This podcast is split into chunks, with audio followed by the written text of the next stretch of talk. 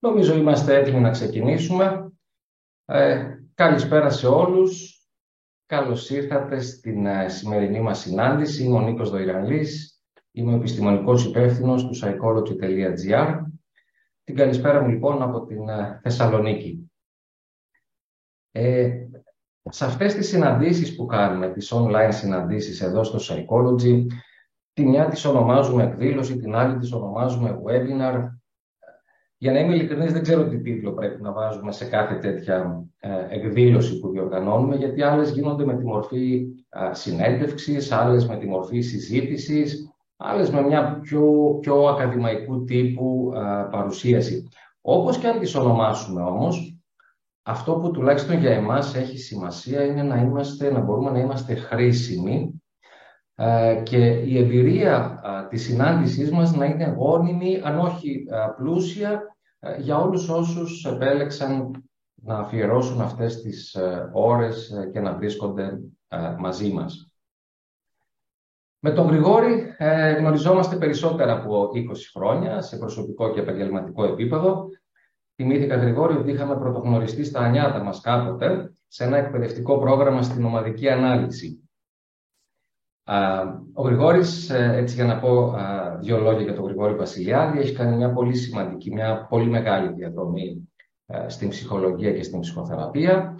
Ασκεί το επάγγελμα του κλινικού ψυχολόγου, του ψυχοθεραπευτή, στον ιδιωτικό τομέα, στο γραφείο του στο κέντρο της Αθήνας για περισσότερα νομίζω από 20-25 χρόνια.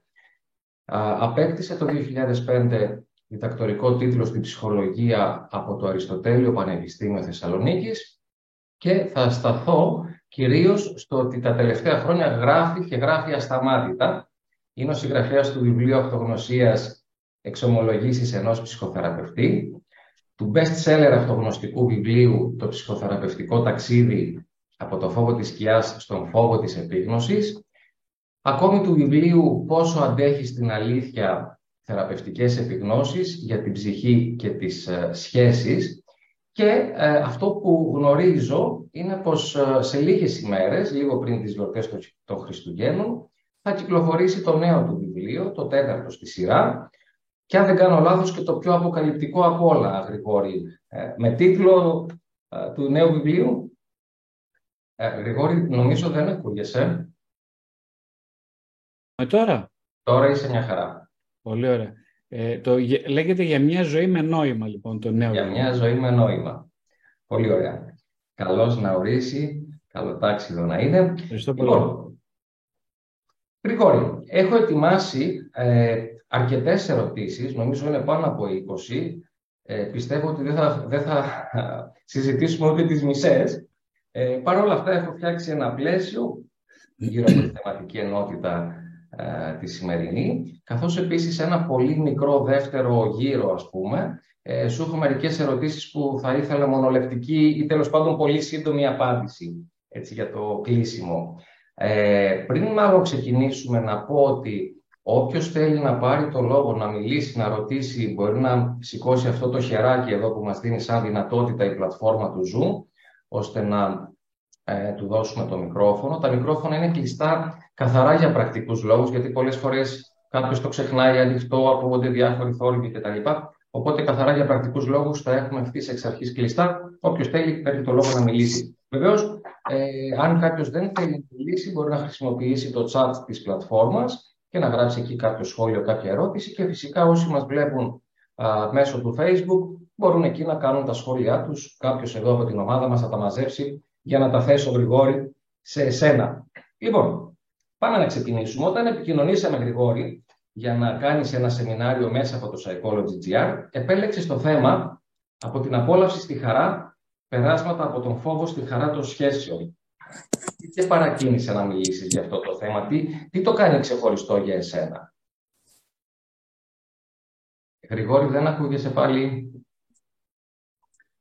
Ακούμε τώρα, τώρα ακούμε; Ώρα μια χαρά. Πολύ ωραία. Ευχαριστώ πάρα πολύ καταρχάς τον φίλο μου τον Νίκο, τον Δωρανλή, ε, για την, για τη θαυμάσια αυτή συνάντηση και ευκαιρία που μου, που μου δίνεται μετά από πολλά χρόνια συνεργασίας. Ε, ένας άνθρωπος που ιδιαίτερος εκτιμώ, πρώτα σαν άνθρωπο και μετά σαν όλες τις υπόλοιπες ιδιότητες. Ε, ένας άνθρωπος που αισθάνομαι πολύ ασφάλεια. Αυτός είναι και ο λόγος που διάλεξα σήμερα η ομιλία αυτή που δεν θα, θα ήθελα να ονομάσω ομιλία, αλλά περισσότερο σαν μια αλληλεπίδραση επικοινωνιακή με κάποιους γενικούς άξονες, πάνω σε κάποιους γενικούς άξονες. Ε, είναι, είναι πολύ χαρά μου που θα γίνει με τον Νίκο συγκεκριμένα, με τον Δωρανλή, ε, ο οποίος είναι συνάδελφος με, πολύ, ε, με μεγάλες ευαισθησίες στα θέματα τα ανθρωπολογικά και τα ψυχολογικά ε, με πολύ ωραίες συντονιστικές προσπάθειες που έχω παρακολουθήσει εδώ στο e-psychology και, και πρόσφατα. Ε, οπότε μου, είναι πολύ μεγάλη μου χαρά γιατί αισθάνομαι σε ένα οικείο περιβάλλον. Βρίσκομαι σε ένα πολύ ασφαλές και οικείο περιβάλλον. Αυτό είναι πάρα πολύ σημαντικό, Νίκο, για έναν ομιλητή που δεν μιλάει αυτή τη στιγμή μπροστά σε ζωντανό κοινό. Μιλάω γύρω στα 7 με 8 χρόνια εντατικά μπροστά σε ζωντανό κοινό με, με με εξαίρεση τα τελευταία δυόμιση χρόνια λόγω κορονοϊού, που έγιναν πάλι κάποιες διαδικτυακές συναντήσεις. Ε, είναι τεράστια η διαφορά, οφείλω να ομολογήσω. Για έναν ομιλητή, τώρα μιλάω από τη θέση του ομιλητή, είναι πολύ πολύ πολύ μεγάλη διαφορά. Ε, έχω πει και σε άλλες ομιλίες διαδικτυακές ότι είναι πολύ σημαντικό και είναι σοβαρή έλλειψη το να μην κοιτάς στα μάτια τους ανθρώπους που παρακολουθούν. Τώρα ευτυχώς έχω κάποιον που είσαι εσύ και μπορώ να τον κοιτάω στα μάτια. είναι πολύ σημαντικό. Ε, Οπότε θα προσωπικά, επειδή συζητήσαμε και με τον Νίκο πριν, θέλω να σας πω ότι ε, για μένα είναι πολύ σημαντικό να δώσουμε αρκετό χρόνο για ερωτήσεις και σε αυτό το χρόνο, να, αν υπάρχει διάθεση, να, ε, να ανοίξετε την κάμερά σας και τώρα φυσικά όσοι θέλουν μπορούν να το κάνουν, να ανοίξετε την κάμερα και να διατυπώσετε λεκτικά την ερώτηση. Αν φυσικά δεν υπάρχει διάθεση, είναι και είναι γίνει γραπτός, αλλά επειδή έχουμε ανάγκη ομιλητές, εγώ τουλάχιστον την αλληλεπίδραση, τη ζωντανή, σας προσκαλώ με πολύ χαρά να μιλήσετε και να κάνετε οποιαδήποτε παρατήρηση ή ερώτηση. Έτσι, για να μας δώσετε τροφή για μια, έτσι, όσο είναι δυνατόν εντό εικόνων ζωντανή αλληλεπίδραση. Αυτό ήθελα να πω αρχικά. Ε, τώρα, όσον αφορά την ερώτηση γιατί διάλεξα αυτό το θέμα, αυτό το θέμα με απασχολεί σε πάρα πολλές ομιλίες και όχι μόνο και βλέπω ότι είναι ένα θέμα που ε, ανοίγει συνεχώς την ψυχοθεραπεία ε, την πρακτική της ψυχοθεραπείας γιατί ε, εμπλέκει πάρα πάρα πολλά ε, θέματα άξονες όπως είναι κοινωνιολογικούς, ανθρωπολογικούς, ηθικούς, θρησκευτικούς, ψυχαναλυτικούς, ψυχολογικούς, αυτογνωστικούς. Πάρα πολλούς άξονες. Ε, δεν είναι δηλαδή ένα θέμα που πρέπει να αναλυθεί μόνο ψυχολογικά. Ε, είναι ένα βαθύ υπαρξιακό θέμα, η, το θέμα της ικανοποίησης, της απόλαυσης και της χαράς και νομίζω πάρα πολύ ταιριάζει και στο οποίο ασχολούμαι με, το, ε, με τη θεματική του νέου μου βιβλίου για μια ζωή με νόημα.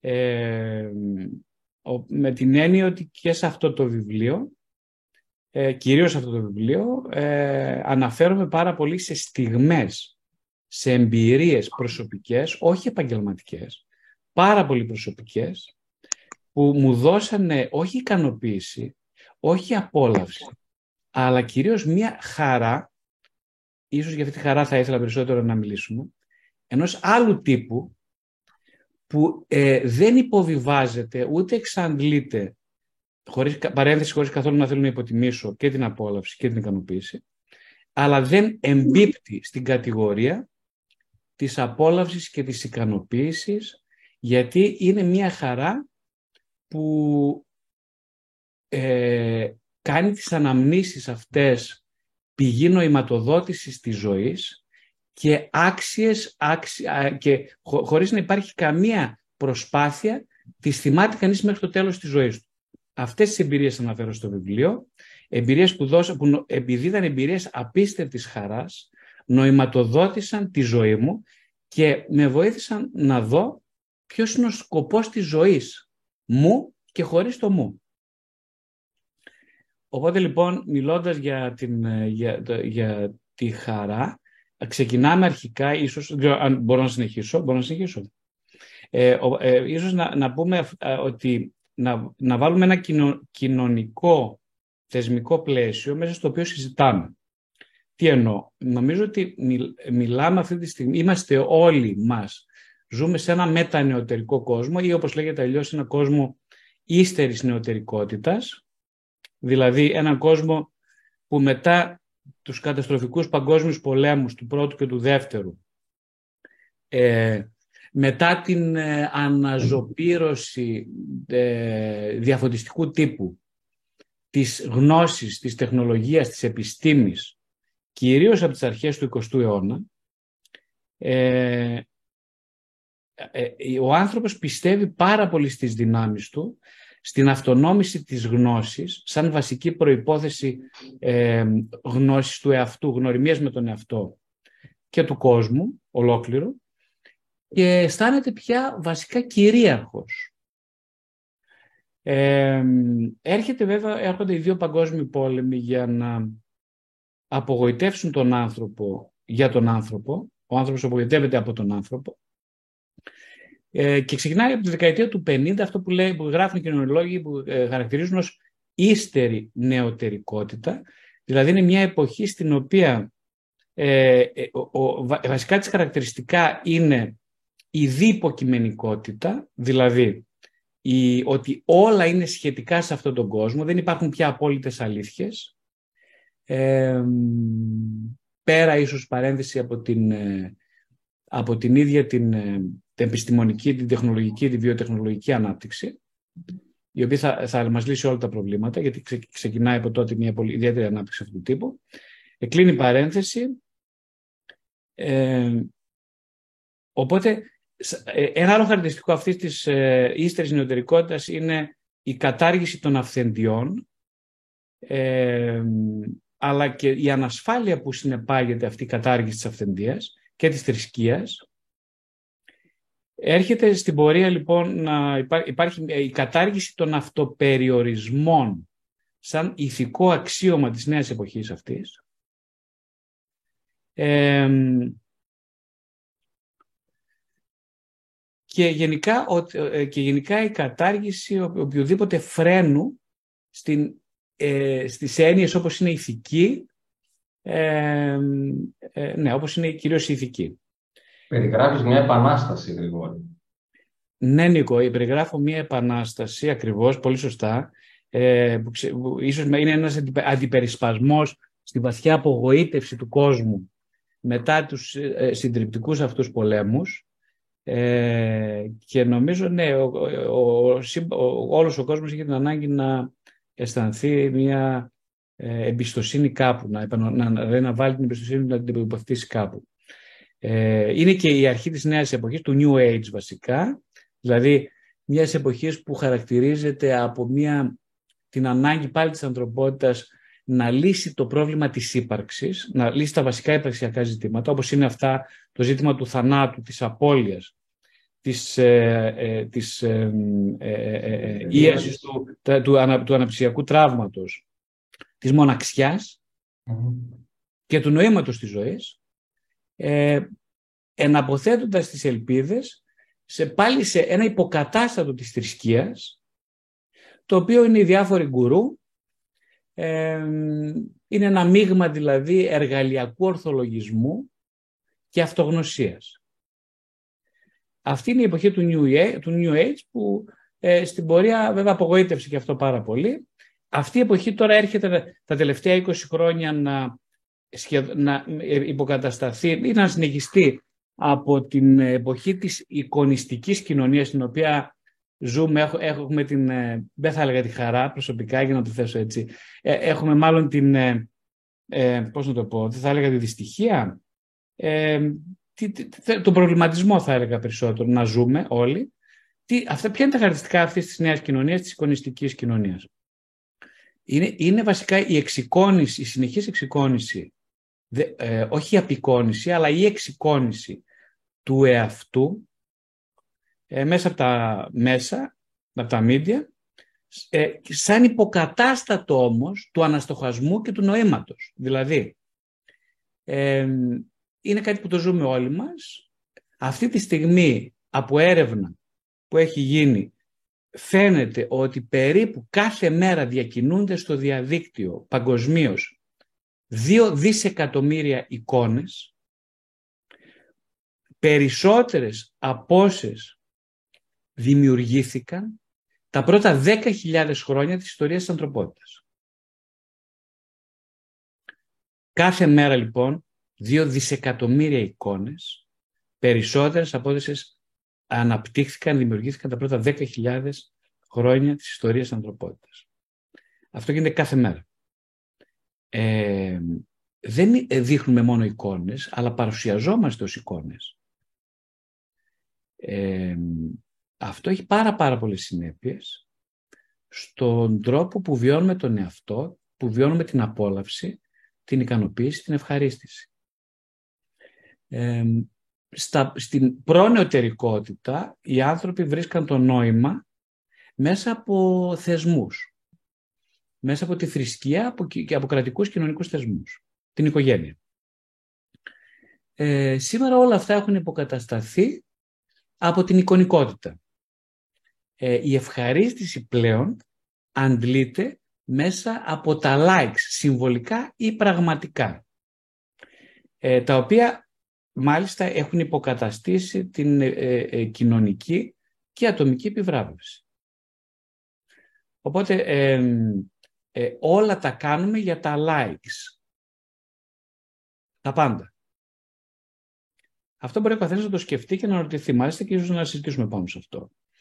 η επίπτωση αυτού είναι ότι, μία από τις πάρα πολλές επιπτώσεις, είναι ότι τα likes δηλαδή τα, οι επιδοκιμασίες, και αυτές με τη μορφή συμβόλων, δηλαδή εικονοποιημένες επιδοκιμασίες, όχι λεκτικές, ούτε σωματικές, σιγά σιγά υποκαθιστούν την ανθρώπινη αλληλεπίδραση με βάση το σώμα. Αυτό έγινε ιδιαίτερα εμφανές, όπως ξέρετε όλοι, τα τελευταία δύο-τρία χρόνια ε, έχει γίνει τεράστια ε, αύξηση αυτής της ας πούμε, ε, δυνατότητας πια του να μπορεί κάποιος να συνυπάρχει σε εικονικό επίπεδο χωρίς να χρειάζεται η παρουσία στο φυσικό χώρο. Ε, οπότε ουσιαστικά το σώμα, η, η πραγματικότητα βιολογική, νοηματική, ε, ε, διανθρώπινη, διυποκειμενική πάβει να είναι ενσώματη. Ε, αυτό είναι μια τεράστια βασική αλλαγή που επιδεινώθηκε τα τελευταία δύο με τρία χρόνια. Ε, οπότε... Τη λέξη, αν δεν σε διακόπτω Γρηγόρη, τη λέξη ναι. επιδεινώθηκε. Άρα περιγράφεις μια κατάσταση που μάλλον ε, θεωρείς ότι δεν είναι εξέλιξη, σαφώς είναι, αλλά δεν είναι, πώς να το πω, δεν προάγει αν θέλεις κάτι αλλά κάτι αλλάζει με μια έννοια υποβίβασης, με μια έννοια προβληματική, κάτι τέτοιο εννοείς. Σωστά, η δική μου άποψη, γιατί ο καθένας ε, όταν μιλάει πρέπει, ε, έχει, ε, οφείλει να έχει και δεν μπορεί παρά να έχει μια άποψη, μια θέση. Ναι, η δικιά μου θέση είναι ότι χωρίς να αρνείται κανείς την, την αξία αυτής του τεχνολογικού πολιτισμού, που έχει και σε πάρα πολλές επιπτώσεις, όπως η βιοτεχνολογία, έχει πάρα πολλές, ε, πολλά θετικά αποτελέσματα. Έτσι, βελτιώνει τη ζωή μας σε, σε πάρα πολλούς τομείς. Ε, αυξάνει τη δυνατότητα οι άνθρωποι να συμμετέχουν, όπως τώρα, καλή ώρα, σε ομιλίες, σε διαδράσεις, ε, με πολύ εύκολο τρόπο σε σχέση με το παρελθόν. Το θέμα είναι τι αφαιρεί αυτή η διάδοση. Και ένα από τα πράγματα που αφαιρεί είναι την, το, την, ενσώματη, ε, την, την, ανάγκη για ενσώματη πραγματικότητα και διάδραση. Ε, τώρα αυτό είναι πολύ βασικό γιατί ε, πριν από τη δεκαετία του 90, πριν να ανακαλυφθεί το ίντερνετ, ε, πριν διαδοθεί τέλος πάντων το ίντερνετ, οι άνθρωποι είχαμε, ε, ε, αναγκαζόμασταν, το λέω χρησιμοποιεί λίγο χιουμοριστικά, ισορρονικά αυτή τη λέξη, αλλά είναι και αλήθεια, αναγκαζόμασταν να αλληλεπιδράσουμε με τρόπους που θεωρούσαν αυτονόητη την ενσώματη διάδραση. Ε, σήμερα δεν είναι καθόλου αυτονόητο αυτό ένα, δεν υπάρχει ενσώματη διάδραση, δεν υπάρχει καμιά ανάγκη για ενσώματη διάδραση. Ε, οπότε χρειάζεται αυτό το, το, το, η απόλαυση, η ικανοποίηση που έδινε η ενσώματη διάδραση να υποκατασταθεί, όπως είπαμε και πριν, με κάτι άλλο. Και η υποκατάσταση είναι, για, είναι ο καταναλωτισμός, ο οποίος είναι λίγο πιο παλιό φαινόμενο, ε, ο καταναλωτισμός όμως όχι μόνο αντικειμένων, αλλά και ανθρώπων. Και μάλιστα ούτε καν ανθρώπων, αλλά εξοικονισμένων ανθρώπων, δηλαδή εικόνων. Οπότε στην πραγματικότητα ζούμε σε μια, μια... σε μια φάση ζωής στην οποία συλλογικά καταναλώνουμε εικόνες ως υποκατάστατα ανθρώπινων αλληλεπιδράσεων και ε, νοήματος. Η εικόνα είναι άλλο από το χαρακτηριστικό που έχει, πολύ βασικό. Ε, για να το πούμε λίγο, ο αναστοχασμός, έτσι, ας πούμε, γράφω εγώ στο βιβλίο μου για εμπειρίες. Αυτές οι εμπειρίες είναι εξωτερικές εμπειρίες, είναι πραγματικά γεγονότα, είναι ψυχικά γεγονότα, είναι ψυχογραφίες. Όλες αυτές οι εμπειρίες όμως, το βασικό χαρακτηριστικό τους είναι ότι είναι η πρώτη μαγιά μ, στη ζωή μου, η, την οποία χρειάστηκε, χρειάστηκε ε, ως επιθυμών πρόσωπο, χρειάστηκε να αναστοχαστώ, να δουλέψω δηλαδή, να επεξεργαστώ, για να φτάσω στην νοηματοδότηση των εξωτερικών εμπειριών. Αυτό είναι και η δουλειά της ψυχοθεραπείας. Ε, σε πολύ μεγάλο βαθμό. Τώρα τι γίνεται; Οπότε εγώ χρειάστηκε να, για να μπορέσω να νοηματοδοτήσω τη ζωή μου, να, να πάρω μια συναισθηματική έξαρση, συγκίνηση, χαρά, που, που έρχεται από μια εξωτερική εμπειρία, να την αναστοχαστώ δηλαδή. Τι σημαίνει αναστοχάζουμε. Σημαίνει παίρνω μια απόσταση από το δρόν υποκείμενο, γίνομαι ένας παρατηρητής του εαυτού το οποίο καλείται να γίνουμε και όλοι μας όσοι συμμετέχουν σε ψυχοθεραπευτικές διαδικασίες. Ε, και να δω από μια τεχνητή απόσταση ποιο είναι το δρόμο υποκείμενο στην παρούσα φάση, ποιο προσωπείο ικανοποιείται μέσα από αυτήν τη διάδραση του εαυτού μου και μέσα, μέσα από αυτόν τον στοχασμό να νοηματοδοτήσω την εμπειρία και να την καταγράψω ως εσωτερική εμπειρία. Αυτή είναι η διαδικασία. Ο αναστοχασμός δηλαδή κατά τη γνώμη μου είναι βασικότατο κομμάτι του νοήματος της ζωής. Το νόημα της ζωής είναι να νοηματοδοτεί κανείς τη ζωή του. Και βασικό συστατικό στοιχείο αυτού είναι ο αναστοχασμός. Τώρα τι γίνεται; Μέσα στην εικονική αυτή πραγματικότητα καταργείται η ανάγκη του αναστοχασμού όλο και περισσότερο υποθάλπεται, τροφοδοτείται συνεχώς, συνεχώς, από όλες τις πλευρές, σε μαζικό επίπεδο, σε επίπεδο marketing, διαφήμισης, πολιτικής, κοινωνικής, πολιτισμικής προπαγάνδας.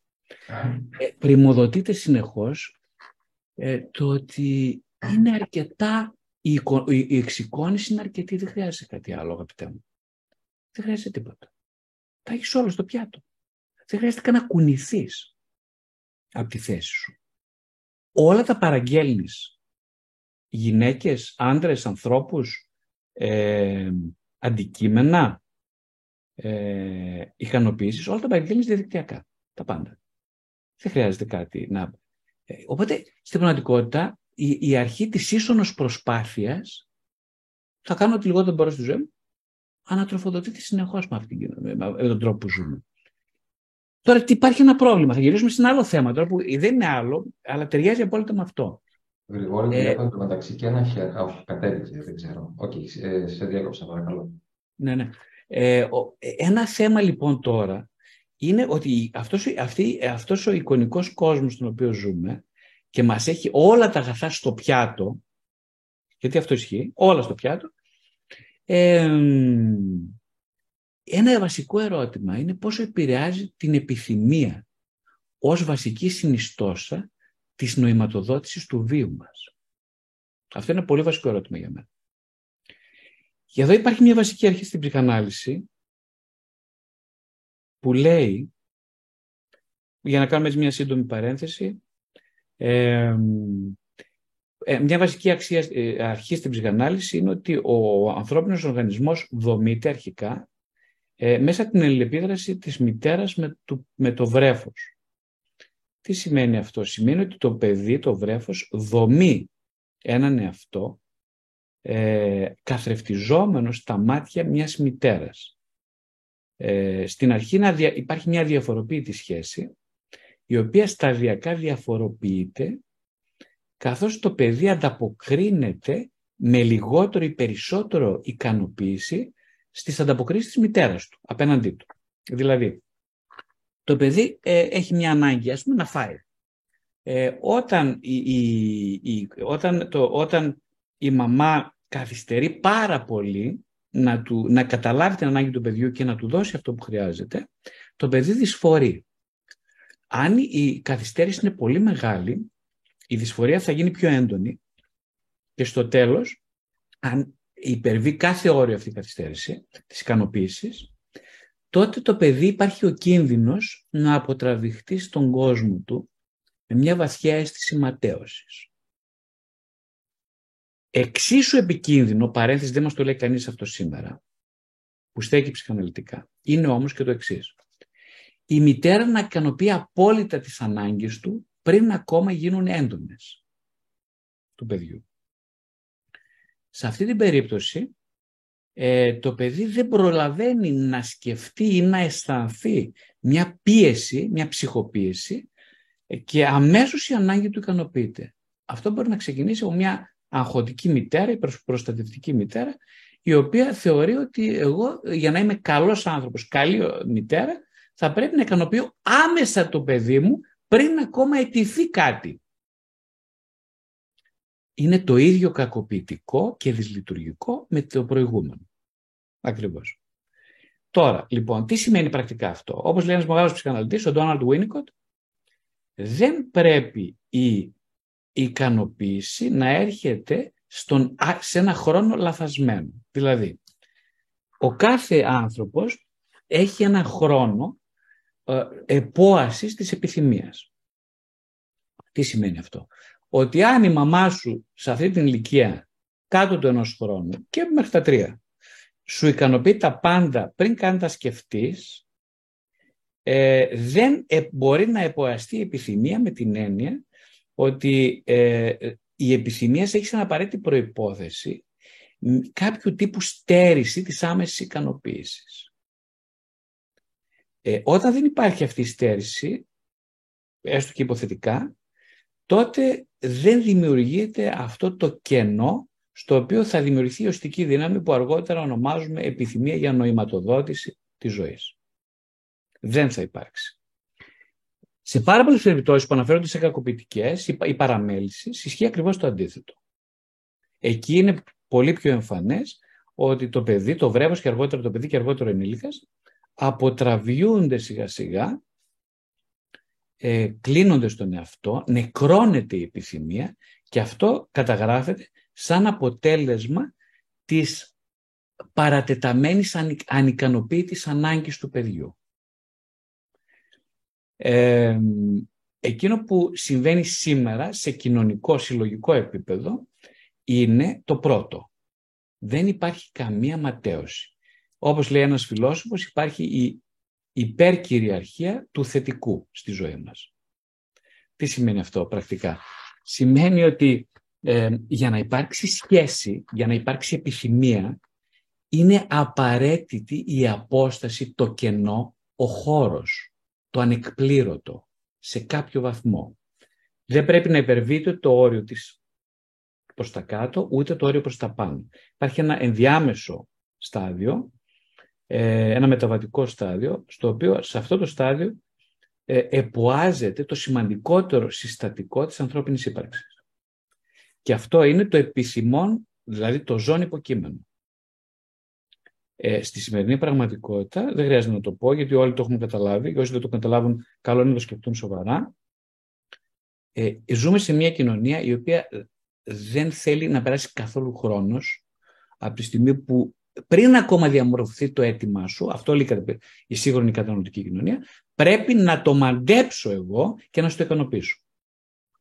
Ε, οπότε ουσιαστικά τι γίνεται με αυτόν τον τρόπο; Υπονομεύεται Πρό, ε, συγγνώμη, πρώτο εκείνο που γίνεται είναι ότι παλινδρομούμε μέσα από την εικονιστικότητα σε ένα στάδιο ιδεών μεγαλείου. Γιατί; Γιατί ε, τα ηλεκτρονικά παιχνίδια και όλα αυτά, γιατί λέμε ότι χρειάζεται περιορισμός στα ηλεκτρονικά παιχνίδια ή στην, ή στην εικονική πραγματικότητα. Ε, ένα παιδί δεν πρέπει να εκτίθεται πολύ. Για ποιο λόγο; Ένας ενήλικα επίσης δεν πρέπει να εκτίθεται πολύ. Πρώτον, το παιδί δεν πρέπει να εκτίθεται πολύ για τον απλό λόγο ότι με βάση αυτό το σκεπτικό που είπαμε πριν, ότι ε, δεν μπορεί να περιμένει πια. Δεν μπορεί να περιμένει. Ε, αυτό έχει φοβερές επιπτώσεις, όπως είπαμε πριν, ότι αφού δεν μπορώ να περιμένω, δεν μπορώ να ερωτευτώ, δεν μπορώ να επιθυμώ. Είναι συγκλονιστικό ότι δεν μπορώ να επιθυμώ. Τα παιδιά, οι σύγχρονοι νέοι, δεν ερωτεύονται. Ζουν μια, ε, σχεδόν σε μια άτυπη κατάθλιψη περισσότεροι άνθρωποι. Για ποιο λόγο άραγε. Η δικιά μου γνώμη είναι ότι δεν μπορούν να επιθυμούν. ε, η, η, η κατάθλιψη, ειδικά στα τελευταία τρία χρόνια, έχει βαρέσει κόκκινο παγκοσμίως. Δεν το λέω μόνο εγώ, όποιος διαβάζει ξέρετε το θέμα. Ε, γιατί άραγε; Λένε όλοι ότι φταίει η πανδημία. Όχι, δεν είναι λάθος για μένα αυτό. Δεν φταίει η πανδημία. Ε, απλά η πανδημία αποκαλύπτει το κενό νοήματος μέσω της, ε, που, που, που, που, έχει δημιουργηθεί μέσα της καταναγκαστικής εξοικόνησης του κόσμου. Αυτό αποκαλύπτει η πανδημία.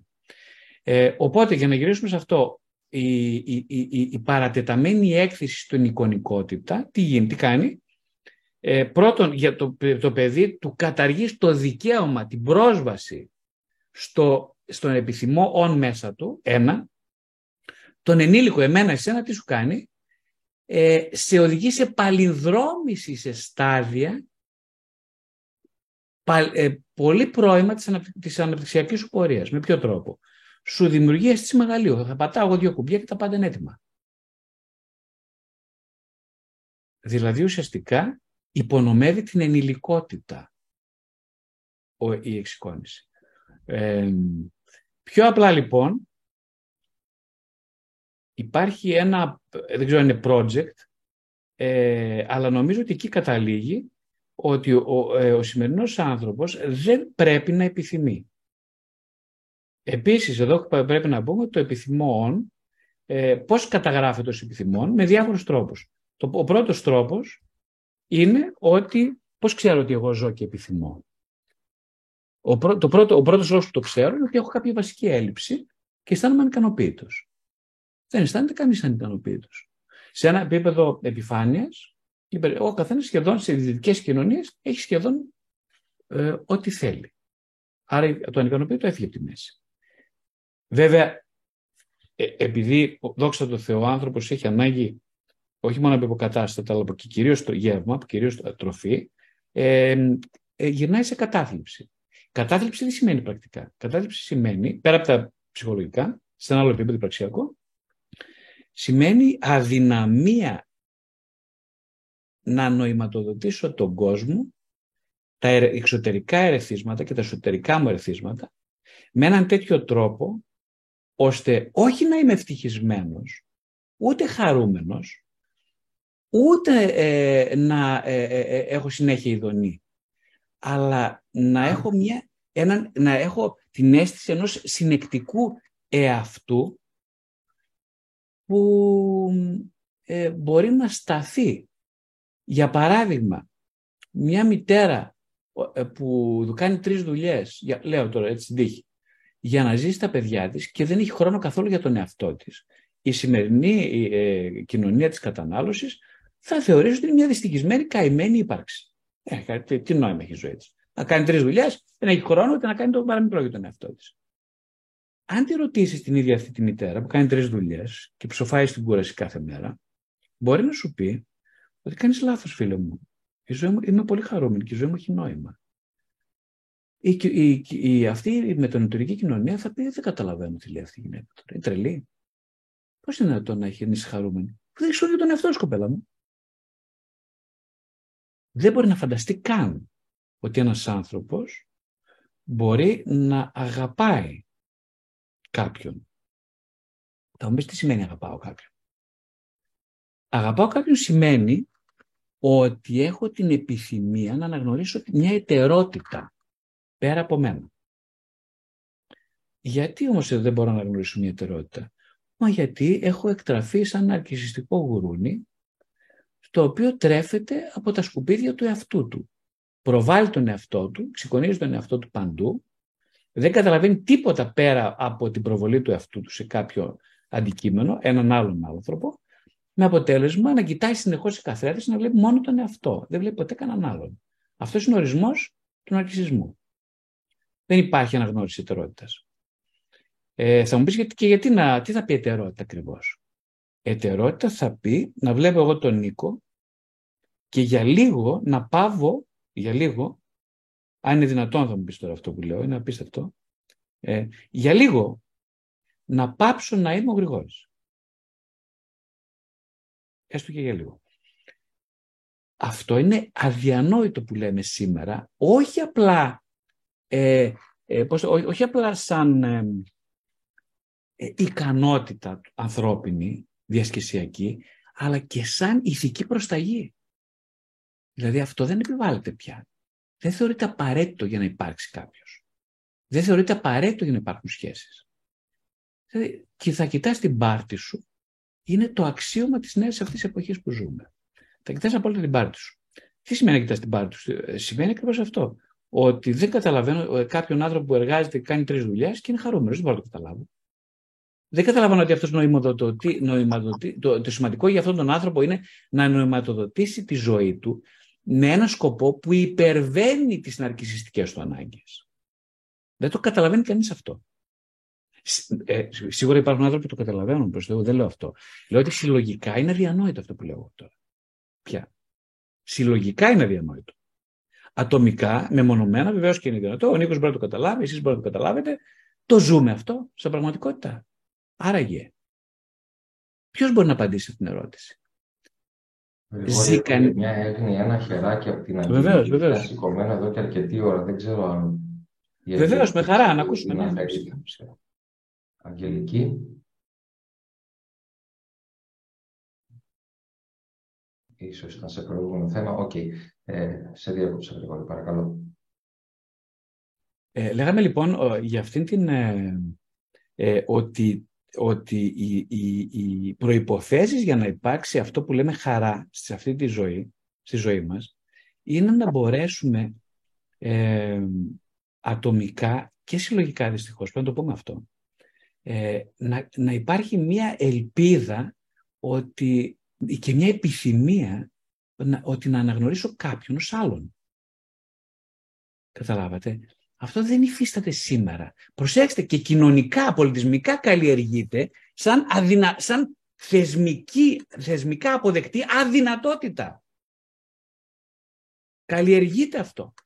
Δηλαδή είναι OK, okay, είναι εντάξει, είναι δεν υπάρχει κανένα πρόβλημα. Κανείς δεν λέει ότι αυτή είναι η απόλυτη κατάντια ενός πολιτισμού. Κανείς δεν το λέει αυτό. Η απόλυτη, η απόλυτη κατάντια ενός πολιτισμού που μηρυκάζει ψευδοϊκανοποιήσεις, μηρυκάζει απολαύσεις, μηρυκάζει την ανηδονία ως ηδονή και του στερεί και τη χαρά και το νόημα. Αυτό ποιος το λέει; Γράφεται από φιλοσόφους, γράφεται από ψυχολόγους. Όλη, στη ζωή μας όμως το αντιμετωπίζει κανείς. Στην καθημερινότητά του το έχει καταγράψει κανείς ως έλλειψη. Αυτό είναι το βασικό πρόβλημα που λέω εγώ τώρα. Καταλάβατε; Δηλαδή, για, μένα, ο, το βασι... όχι μόνο για μένα φυσικά, ε, το, εκείνο που λείπει σήμερα στον πολιτισμό μας είναι η δυνατότητα της έλλειψης. Το μόνο πράγμα που λείπει είναι αυτό. Και όπως εξήγησα, αυτό είναι τρομακτικά σημαντικό, γιατί χωρίς αυτή την έλλειψη, χωρίς αυτή το ανικανοποίητο, που δεν έχει φτάσει στον άλλο βαθμό ώστε να είναι κακοποίηση, ε, όπως είπαμε πριν με τη μητέρα και το βρέφος, γιατί όλοι αναπαράγουμε σε ατομικό επίπεδο αυτήν την ε, πρώιμη σχέση με τη μητέρα από τη μία, δηλαδή του πόσο τελικά μας επέτρεψε η μητέρα μας, η σχέση της μαζί της, ή να μπορέσει να έχουμε τη δυνατότητα να επιθυμήσουμε, να επιθυμούμε, ε, μπορούμε να, ήδη δεν μας το επέτρεψε. Αλλά δεν είναι μόνο η μητέρα. Η μήτρα της κοινωνίας, η προτύπωση της μητέρας δηλαδή σε κοινωνικό επίπεδο, μας απαγορεύει να επιθυμούμε. Αυτό προσπαθώ να αποδείξω. Γρηγόρη, να ακούσουμε λίγο την αρετή που θέλει να κάνει μια παρέμβαση. Βεβαίως, βεβαίως. Ναι. Ε, όταν λέτε να αναγνωρίσω κάποιον ως άλλον, ε, αυτό έχει σχέση με την αγάπη, δηλαδή εννοείται να τον αγαπήσω; Γιατί εγώ κάπως έτσι το καταλαβαίνω. Βεβαίως, βεβαίως. Εκείνο, πολύ σωστά, ακριβώς αυτό λέω, ότι ε, η, η, η ετερότητα ε, είναι το βασικό η βασική το βασικό προαπαιτούμενο της σχέσης. Αλλά σε έναν κόσμο στον οποίο ο ναρκισισμός είναι η ηθική, η ανθρωπολογική κανονικότητα, δεν είναι πια προαπαιτούμενο. Δεν είναι πια. Δεν είναι, όχι. Ε, ένα άλλο χαρακτηριστικό αυτού του κόσμου στον οποίο ζούμε είναι η αδυναμία αλλά και η, η, η δυνατότητα της μη δέσμευσης σε τίποτα, της απουσίας δέσμευσης. Το έχετε παρατηρήσει αυτό; Κανείς δεν δεσμεύεται πια σε τίποτα. Και αυτό το θεωρούμε ελευθερία. Ε, δηλαδή, δεν, σου λέει, παιδί μου, όχι, δεν, δεν υπάρχουν περιορισμοί. Αυτό είναι η νέα εποχή.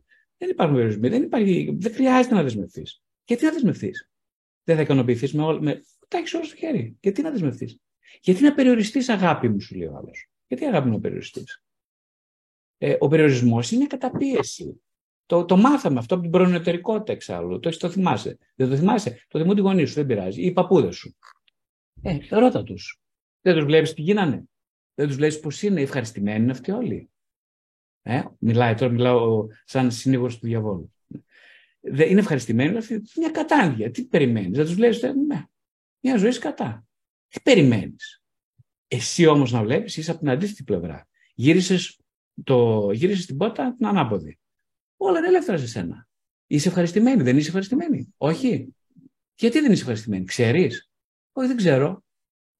Ξέρεις γιατί δεν ξέρεις; Μα ο λόγος που δεν ξέρεις είναι γιατί, γιατί σου λείπει η στέρηση, δηλαδή η επιθυμία και ο νοστοβασμό. Και αυτό δεν ξέρεις. Γρηγόρη. Παρακαλώ. Έχουμε την Αγγελική και τη Δανάη τώρα. Κάνω... Δεν θέλω να σε διακόπτω. Εν τω μεταξύ έχω αφήσει στην άκρη τις ερωτήσεις μου πολύ συνειδητά γιατί πραγματικά ε, έτσι όπως ξεδιπλώνεις τη σκέψη σου είναι, θεωρώ ότι, ναι. ότι δεν δε, θέλω να παρέχω. Ε, έχω λίγο έγνοια όμως είναι η Αγγελική που ζήτησε πρώτα το λόγο και μετά η Δανάη. Αγγελική.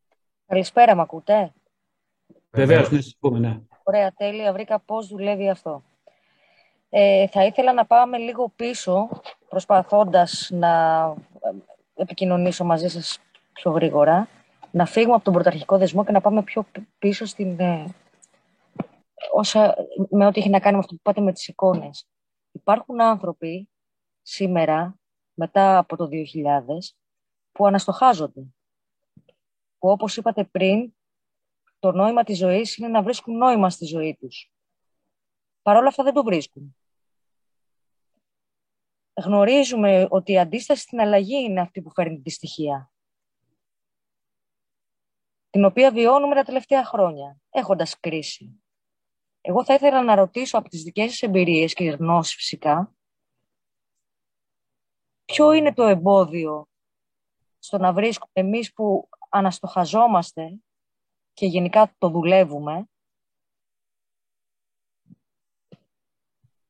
στο να νιώθουμε χαρά γιατί δεν νιώθουμε χαρά; Ενώ πάμε με τη ροή, βγαίνουμε από τη ροή, ξαναμπαίνουμε στη ροή, αλλά δεν νιώθουμε χαρά. Και όπως είπατε πολύ σωστά, ο COVID έφερε στην επιφάνεια κάποια πράγματα τα οποία προϋπήρχαν. Αυτό δεν μπορούμε να ανταλλάξουμε. Είναι έτσι η γενιά μας. Αυτό θα υπάρξει ενδεχομένως μετά από δύο-τρεις γενιές, φαντάζομαι. Τι είναι αυτό που μας κάνει και δεν νιώθουμε χαρά, λοιπόν, ενώ αναστοχαζόμαστε; Και δεν μας αρέσει αυτό που βλέπουμε. Ε, ε, ναι, συγγνώμη, συγγνώμη. Ευχαριστώ και συγγνώμη. Ωραία, ευχαριστώ εγώ πολύ για, για την ερώτηση. Ε, κοιτάξτε τώρα, ε, είναι, αυτά είναι πολύ προσωπικά θέματα. Ε, το γιατί δεν νιώθουμε χαρά θα πρέπει να εξατομικευτεί το ερώτημα, άρα να μπει σε μια δικασία ε, πολύ προσωπικών ε, ε, συναντήσεων και διαλόγων που δεν υφίσταται αυτή τη στιγμή η δυνατότητα αυτή. Άρα δεν μπορώ να απαντήσω γιατί ο συγκεκριμένος άνθρωπος δεν είναι χαρούμενος. θα πρέπει να απαντήσει ο ίδιος ε, γιατί δεν είναι χαρούμενος. Εγώ προσπαθώ να παραθέσω γενικολογώντας ίσως μία, μία θα έλεγα συλλογικά θεσπισμένη ε, έτσι, προπαγάνδα, ε, ένα πολιτιστικό στάτους που έχουμε αυτή τη στιγμή σαν ανθρωπότητα, όχι σαν Ελλάδα, σαν ανθρωπότητα, ε, αλλά και κάποια ψυχαναλυτικά έτσι, ευρήματα που ε, μας λένε, μας προειδοποιούν ποιες είναι οι προϋποθέσεις της χαράς.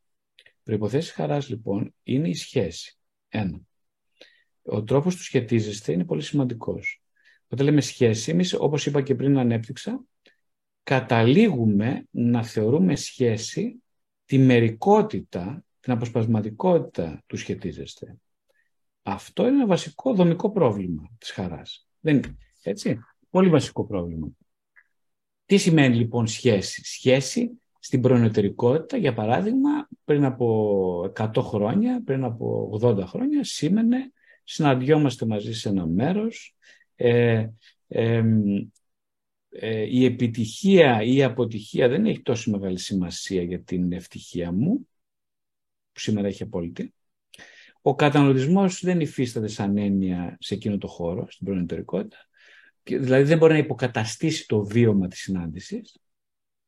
Δεν μπορεί. Ε, και γι' αυτό το λόγο αρκούμαστε στα λίγα. Ποια είναι τα λίγα, τώρα το λέω χειλώντας, ηρωνικά μιλώντας. Ε, δεν είναι λίγα, είναι πάρα πολλά, αλλά ε, εμείς έτσι μιλάμε σήμερα, με αυτή τη γλώσσα, γι' αυτό μιλάω και εγώ με αυτή τη γλώσσα. Αρκούμαστε στα λίγα. Ποια είναι τα λίγα; Τα λίγα είναι μια συνάντηση, ένα καφεδάκι με τον αγαπημένο μου φίλο. Ε, ε, τον κοιτάω στα μάτια, μου λέει τα προβλήματά του, λέω τα δικά μου. Συνάντηση της οικογένειας. Ε, που... Ξέρεις όμως, Γρηγόρη, ποια είναι η πρώτη ερώτηση που κάνει ένας άνθρωπος μόλις μπαίνει σε μια καφετέρια για να συναντηθεί με τον φίλο του; Η πρώτη ερώτηση που κάνει είναι ποιος είναι ο κωδικός του Wi-Fi;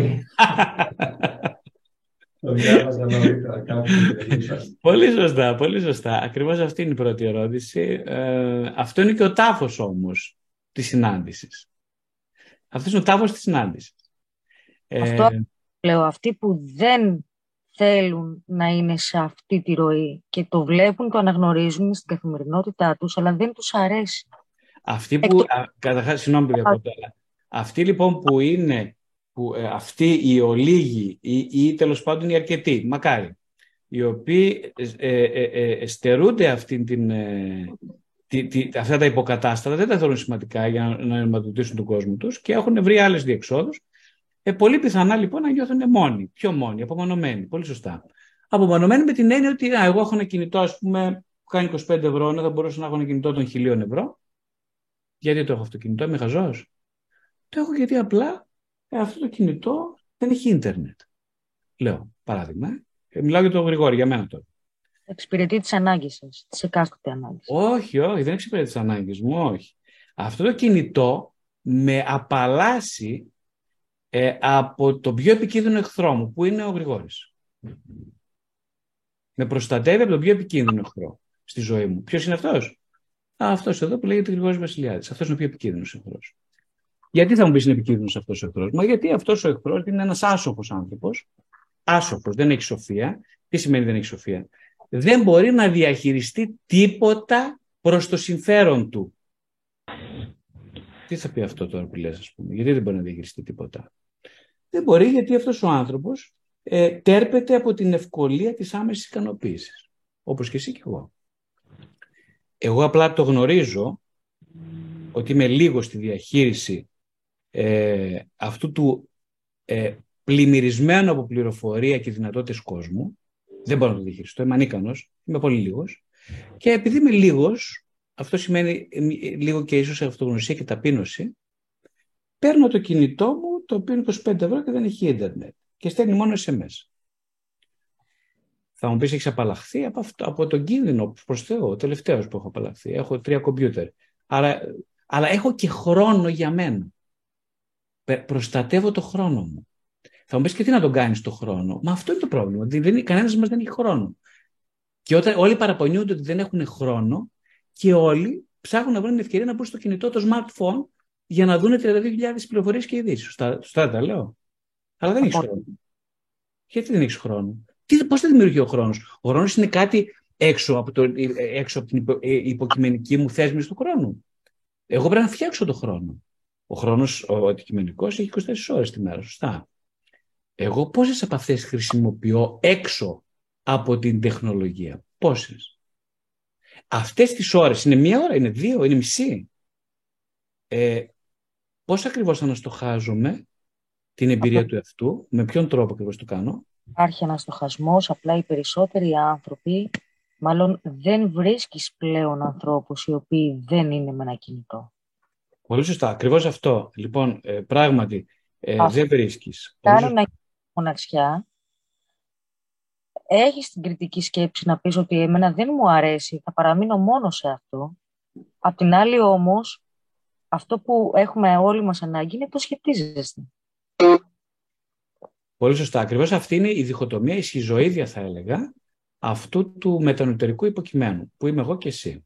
Δηλαδή, ακριβώς αυτό. Ε, εδώ τώρα ξεκινάει η ελπίδα μας. Εδώ ξεκινάει ο χώρος της ελπίδας. Με ποια έννοια; Με την έννοια ότι υπάρχει μια βασική αρχή στην ψυχοθεραπεία που λέει ότι η ελπίδα για, για κινητικότητα επιθυμητικού τύπου στον άνθρωπο ξεκινάει από την βασική συγκρουσιακή του δομή. Δηλαδή, λέμε στην, ε, μεταξύ μας, έχω συγκρούσεις ανεπίλητες, πρέπει να ξεκινήσω ψυχοθεραπεία. Λάθος.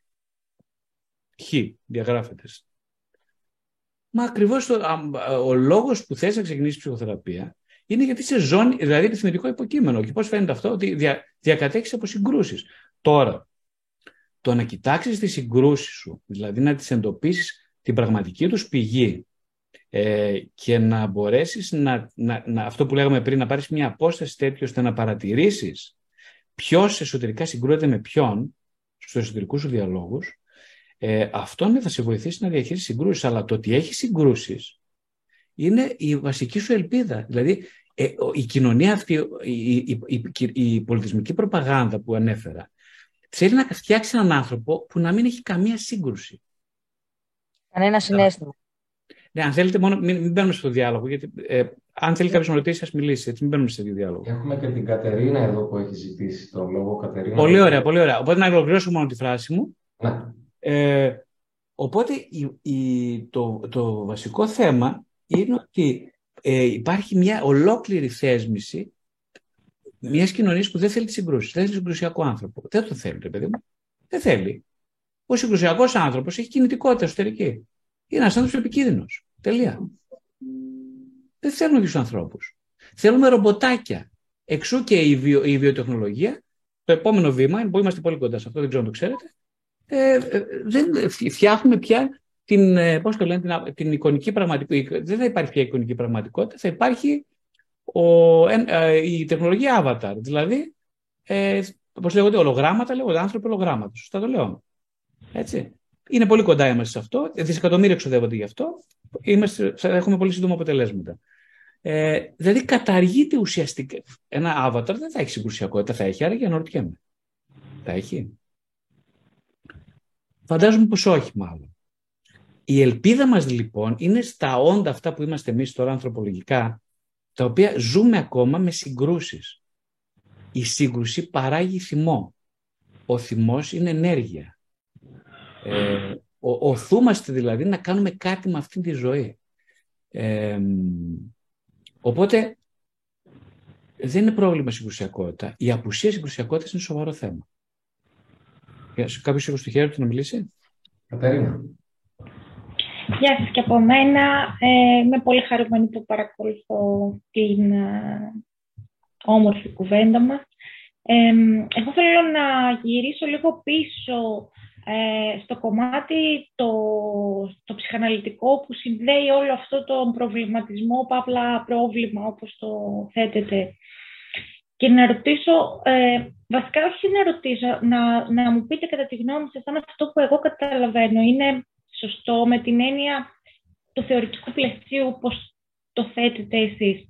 Ε, για μένα, ας πούμε, σε κάποια στιγμή, έτσι όπως το ε, θέτατε, η λέξη υπομονή μου έλειπε και δεν ήξερα αν εσκεμένα την αποφεύγεται. Δηλαδή νιώθω ότι πλήττεται η ανάγκη μας στο κομμάτι της υπομονής, η ικανότητά μας να έχουμε υπομονή, και η ανάγκη μας να διερευνούμε τι σημαίνει υπομονή, έτσι ώστε να περιμένω για να αποκτήσω αυτό που θέλω.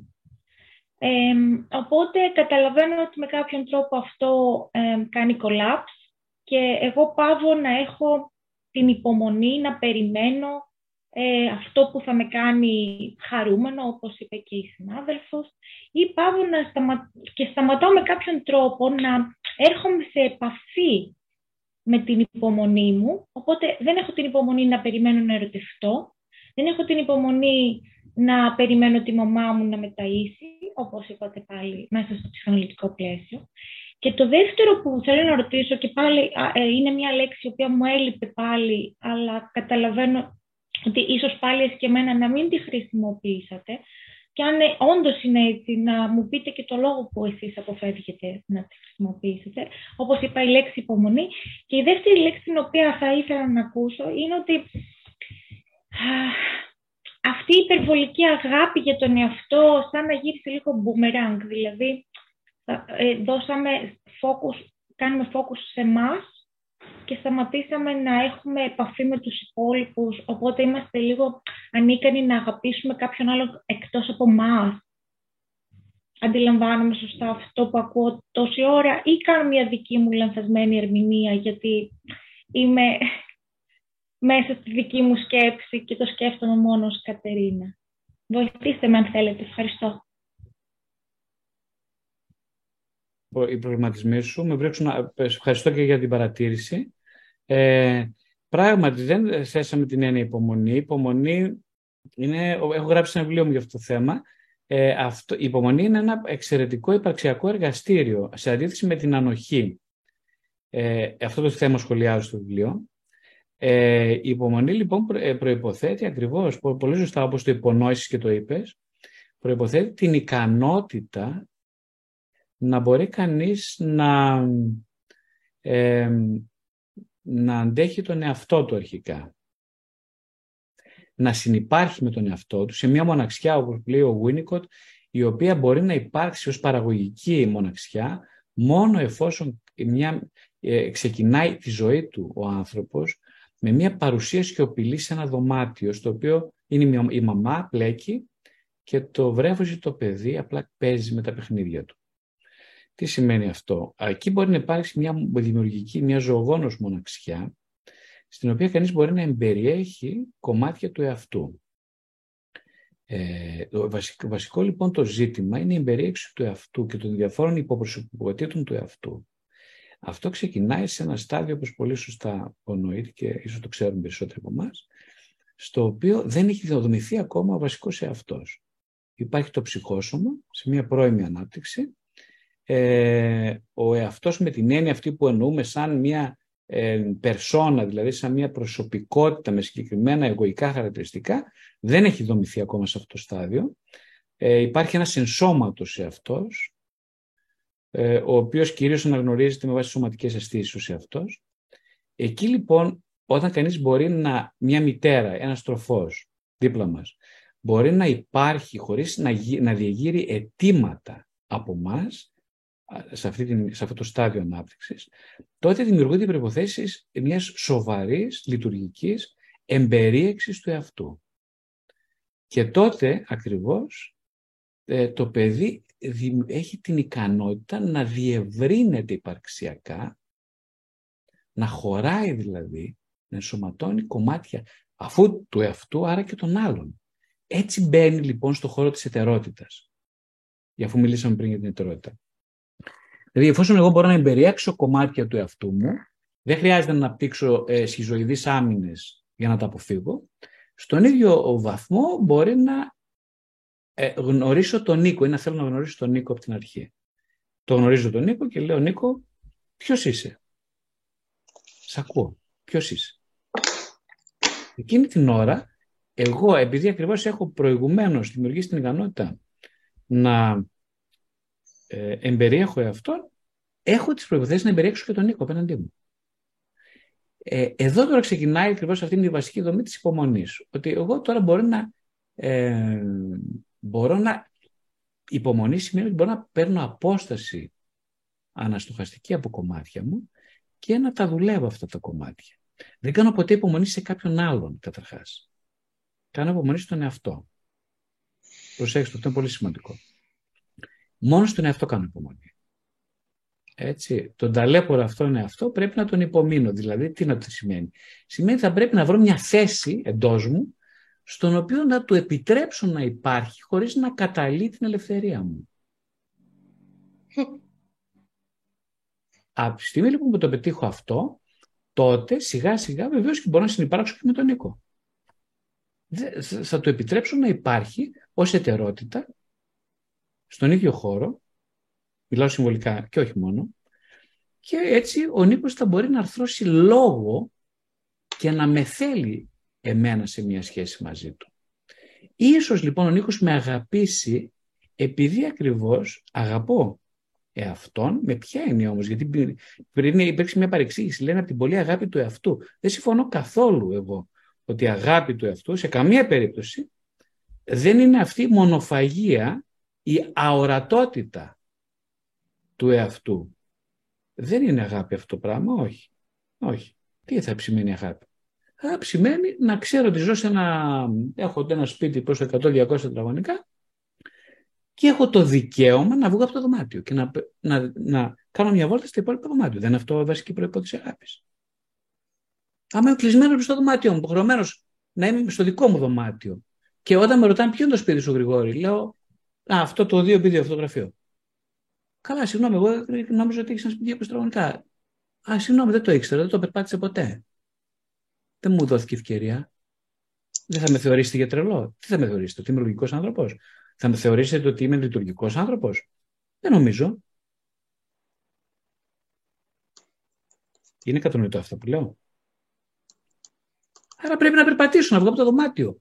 Αυτό σημαίνει αναγνώριση ετερότητα. Να βγω από το δωμάτιο. Θα, ε, έχω τα φόντα να βγω από το δωμάτιο.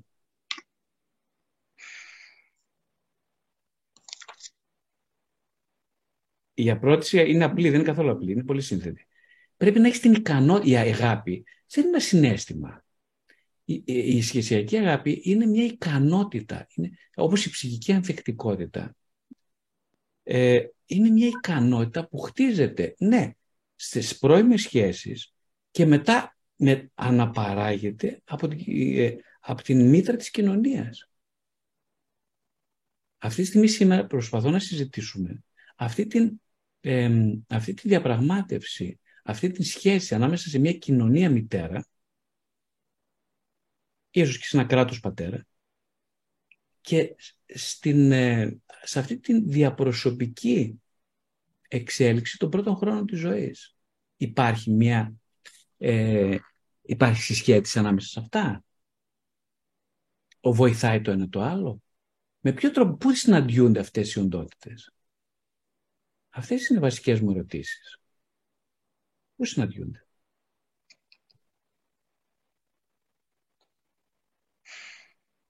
Περιμένω και άλλες ερωτήσεις. Και από τον Νίκο επίσης. Η Δανάη. Προηγείται. Να μιλήσω; Βεβαίως. Κύριε Βασιλιάδη, γεια σας. Δεν τον βλέπω. Γεια σου, Δανάη. Εντάξει. Μου φανήκατε σε όλα αυτά που είπατε, που είναι πολύ ενδιαφέροντα και πολύ όμορφα και πολύ σωστά, είναι ωραία λέξη σωστά, μου φαίνεται ότι είστε λίγο πεσημιστής ή ρεαλιστής. Έστω, έστω, ρεαλιστής. Δηλαδή, ναι, μεν ζούμε μέσα σε μια τέτοια κοινωνία που είναι άσχημη, που είναι δύσκολη, που δεν περνάμε καλά, που δεν κάνουμε σωστές σχέσεις, αλλά δεν είναι όλοι οι άνθρωποι έτσι. Εγώ δεν νιώθω έτσι. δεν νιώθω. Δεν νιώθω έτσι. Το δεν, περνα... δεν το φτύστηκα με αυτά που είπατε, με αυτό το μέρος της κοινωνίας τουλάχιστον. Προσπαθώ να δίνω στις σχέσεις μου, προσπαθώ γενικότερα να προσπαθώ. Ε, τώρα μιλάω προσωπικά, τέλος πάντων, μετά σας έχω και μία ερώτηση. Προσπαθώ να είμαι πιο ανθρώπινη, να είμαι φιλική, να έχω την ικανότητα να αγαπάω τους άλλους. Δεν τα κάνω τέλεια. Ίσως είμαι, αν ποτέ γίνω μητέρα, δεν είμαι, ίσως κάνω αυτό που είπατε στην αρχή, να δίνω όταν δεν μου το ζητάτε. Δηλαδή πάρ' το για να μην το ζητήσεις καν. Είμαι τόσο καλή. και αυτό η κακοποίηση δεν το ήξερα.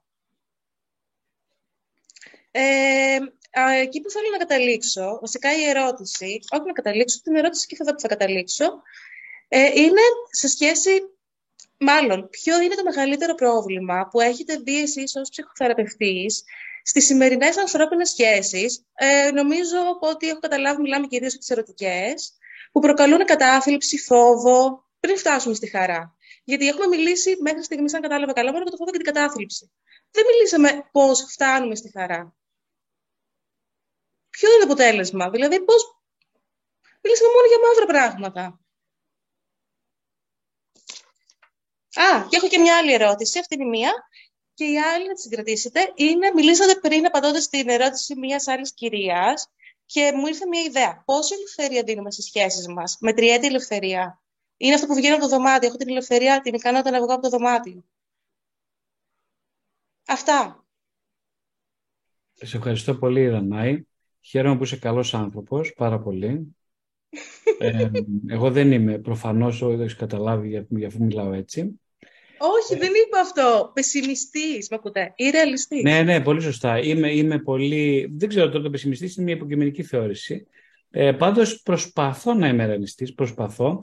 Ε, κάπου Ρεαλιστή. κάπου έχω γράψει ότι είμαι πάρα πάρα πάρα πολύ απεσιόδοξος, γι' αυτό είμαι εξαιρετικά αισιόδοξος. Δηλαδή, τι σημαίνει αυτό; Ε, ότι ε, δεν είναι, είναι διανόητο για μένα κάποιος να είναι πολύ αισιόδοξος όταν ε, δεν χρειάζεται οφθαλμίατρο. Είναι εντελώς αδιανόητο. Ε, δηλαδή, ξέρω εγώ, αν, αρχίζω να είμαι φοβερά αισιόδοξος, θα πρέπει να πάω στον οφθαλμίατρο. Συγγνώμη, εννοώ στον ψυχοθεραπευτή μου. Ναι. Αν είμαι πάρα πάρα πάρα πολύ αισιόδοξος. Ε, δεν μπορεί πραγματικά να ζει σήμερα, να, να είσαι ψυχοθεραπευτής, να, ε, να αναστοχάζεις την εμπειρία σου και να είσαι αισιόδοξος για την ανθρωπότητα και για τον άνθρωπο. Το θεωρώ αδιανόητο. Όμως, Όχι. όμως, υπάρχει ένα τεράστιο όμως, το οποίο δεν, δεν μιλήσαμε σήμερα καθόλου για αυτό το όμως. Σε αυτό, σε, για αυτό το όμως θα μιλάω στο καινούργιο βιβλίο για μια ζωή με νόημα, γι' αυτό ακριβώς μιλάω που είναι η μεταδοτή της ζωή και είναι ε, ακριβώς ότι ευτυχώς υπάρχει ένας Θεός ε, ο οποίος υπάρχει και μας δίνει νόημα ε, και ελπίδα. Ο, αυτός ο Θεός που είναι ο Χριστός, ο ίδιος είπε στον Άγιο Σιλουανό, έχει τον νου σου στον Άδη και μη απελπίζουν. Τι σημαίνει αυτή η τεράστια φράση για μένα; Σημαίνει πολύ απλά, καθόλου απλά, είναι εξαιρετικά συνήθω το θέμα, αλλά τέλος πάντων ας πούμε δύο κουβέντες. Σημαίνει λοιπόν ε, στον Άγιο Σιλωνό, δηλαδή σε ένα συγκλονιστικό Άγιο της Ορθόδοξης Εκκλησίας, το 1930 κάτι, στο Άγιον Όρος, παρουσιάζει το ίδιο ο Χριστός στον Άγιο Σιλωνό και σε μια απελπιστική φάση στέρησης της Θείας Χάριτος και του λέει λοιπόν ότι Σιλουανέ είσαι για τα μπάζα είσαι ένα τίποτα. Είσαι πιο σκατά και από τα σκατά, λέει ο Χριστός στον Άγιο Σουλανό. Μετάφραση, ερμηνεία. Θα πούμε και την ερμηνεία σε λίγο. Είσαι τόσο σκατά, αλλά μην απελπίζεσαι γιατί είμαι εγώ εδώ. Τώρα πού πάμε, έχουμε φύγει, πάμε σε ένα άλλο θέμα. Ναι, πήγατε αλλού. Βεβαίως. Τι σημαίνει λοιπόν είμαι εγώ εδώ; Σημαίνει λοιπόν ότι εγώ, η, η, η μια αγάπη που δεν μπορείς να τη διανοηθείς καν, παρόλο που είσαι αφιερωμένος στη ζωή σου σε αυτή την αγάπη, ε, είναι μια συγκλονιστική άλλης ποιότητας ύπαρξη και αγάπη. Εγώ, λέει ο Χριστός. Το εγώ για πρώτη φορά στην ιστορία ταυτίζεται με την υπέρβαση του εγώ, δηλαδή με την αγάπη. Ε, εκείνη τη στιγμή λοιπόν λέει στον Άγιο Σουλανό το απίστευτο, το απίστευτο παράδοξο της ανθρώπινης ύπαρξης. Ότι ενώ δεν αξίζεις τίποτα, εσύ, όχι εγώ, δεν λέει στον Γρηγόρη, στον Σουλανό τα λέει, ο οποίος αξίζει 100.000 πράγματα περισσότερο από τον Γρηγόρη. Ε. Του λέει δεν αξίζεις τίποτα. Ο ίδιος ο Χριστός το λέει. Λοιπόν, δεν αξίζεις τίποτα. Έχει τον νου στον Άδη, δηλαδή έχει τον νου ότι είσαι για τον Άδη. Τόσο χάλια. Αλλά πρόσεξε. Φύγε από την πλάνη του διλήμματος ότι πρέπει να αξίζεις για να αγαπηθείς. Αυτό λέει ο Χριστός στον Άγιο Σουβάνο. Βγες από την πλάνη του φοβερού αυτό τρομακτική, τρομακτικού ανθρώπινου διλήμματος. Ότι που μεγάλωσες μαζί με αυτό.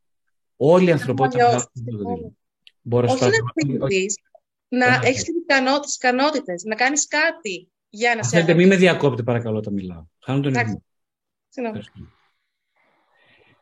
Όταν λοιπόν εσύ ε, δεν έχεις τις προϋποθέσεις καθόλου να αγαπηθείς, με βάση την ανθρώπινη λογική, λέει στο Σιλουανό, δεν με αφορά καθόλου αυτό, λέει ο Χριστός εγώ είμαι η αγάπη και δεν με, το αξίζεις να αγαπηθείς, δεν υπάρχει στην Θεία Δικαιοσύνη. Προσέξτε, τώρα πάμε σε ένα τεράστιο βαθύ ζήτημα, πολύ μεγάλο βάθος κατά τη γνώμη μου, που έχει όμως πολύ μεγάλη συνάφεια με αυτό που λέμε το πέρασμα στην ικανοποίηση προς τη χαρά. Η χαρά ξέρετε τι, πότε νιώθει κανείς; Γι' αυτό μιλάω στο τελευταίο μου βιβλίο πάλι, επαναλαμβάνω, για αυτό το θέμα. Χαρά νιώθει κανείς όταν ξέρει ότι απόλυτα, χωρίς όρους, αγαπιέται και αγαπήθηκε. Αυτό δεν ισχύει καθόλου για την ανθρώπινη συνθήκη εντός των ανθρώπινων λεπιδράσεων. Όταν είπαμε, λένε η ψυχανάλυση, η ψυχανάλυση λέει για μια αρκετά καλή μητέρα, δεν εννοεί για μια μητέρα η οποία είναι ανεπαρκής να αγαπήσει. Αυτό ισχύει ούτως ή άλλως σωστά. Η ψυχανάλυση μιλάει για μια αρκετά καλή μητέρα με την έννοια που το είπαμε πριν. Ότι είναι ένας άνθρωπος περιορισμένος που ευτυχώς είναι περιορισμένος που ευτυχώς που δεν μπορεί να αγαπήσει γιατί δίνεται δυνατότητα να υπάρξει μια τέτοια στέρηση, μια τέτοια απώλεια στον άνθρωπο που να, να τεντωθεί προς την επιθυμία να αγαπήσει και να αγαπηθεί. Αυτό το κάνει η σχέση του μια αρκετά καλή μητέρα. Δηλαδή με μια ανεπαρκής, με μια ανεπαρκή ανθρώπινη μητέρα. Τώρα, ο άνθρωπος όμως δεν είναι σχεδιασμένος με το εγχειρίδιο, από το, από το, από το manual, δεν, είναι φτιαγμένος για μια υπεράνθρωπη αγάπη. Αυτή την υπεράνθρωπη αγάπη δεν μπορεί να την πάρει από εδώ δεν μπορεί να την πάρει με βάση αυτά που λέμε, λέγαμε τόση ώρα. Δεν πρόκειται να την πάρει από εκεί. Πώ θα την πάρει, θα την πάρει όταν αρχίζει να δίνει αυτό που δεν έχει. Τι σημαίνει πρακτικά αυτό; Λέω στο θεραπευόμενό μου, ε, μα τι να κάνω, η ζωή μου δεν έχει νόημα, λέει ο άλλος. Δεν έχει νόημα. Ξέρεις γιατί δεν έχει νόημα η ζωή σου; Όχι, γιατί για πες μου γιατί δεν έχει νόημα. Δεν έχει νόημα γιατί θέλεις να αγαπηθείς μόνο. Και τι να κάνω, να αγαπήσω; Μα δεν ξέρω να αγαπάω. Και ποιος είπε ότι πρέπει να μάθεις να αγαπάς για να αγαπήσεις; Και τι να κάνουμε τότε; Να αρχίσεις να δίνεις αυτό που δεν έχεις. Τι δεν έχεις; Δεν έχω αγάπη, δεν έχω γενναιοδορία, δεν έχω υπομονή, δεν έχω αισιοδοξία, δεν έχω ενσυναίσθηση, δεν έχω τίποτα. Τι να δώσω. Όλα αυτά να δώσεις. Αυτό το λέει ο Λακάν παρεμπιπτόντως. Εγώ συμφωνώ απόλυτα με αυτό. Ο άνθρωπος μπορεί να γίνει άνθρωπος μόνο όταν συνειδητοποιήσει ότι το μόνο που έχει να δώσει είναι αυτό που δεν έχει. Εγώ μιλάω σε εσάς, μη κάνω ομιλίες, γράφω βιβλία, γιατί δεν ξέρω τίποτα. Αυτή είναι η αλήθεια.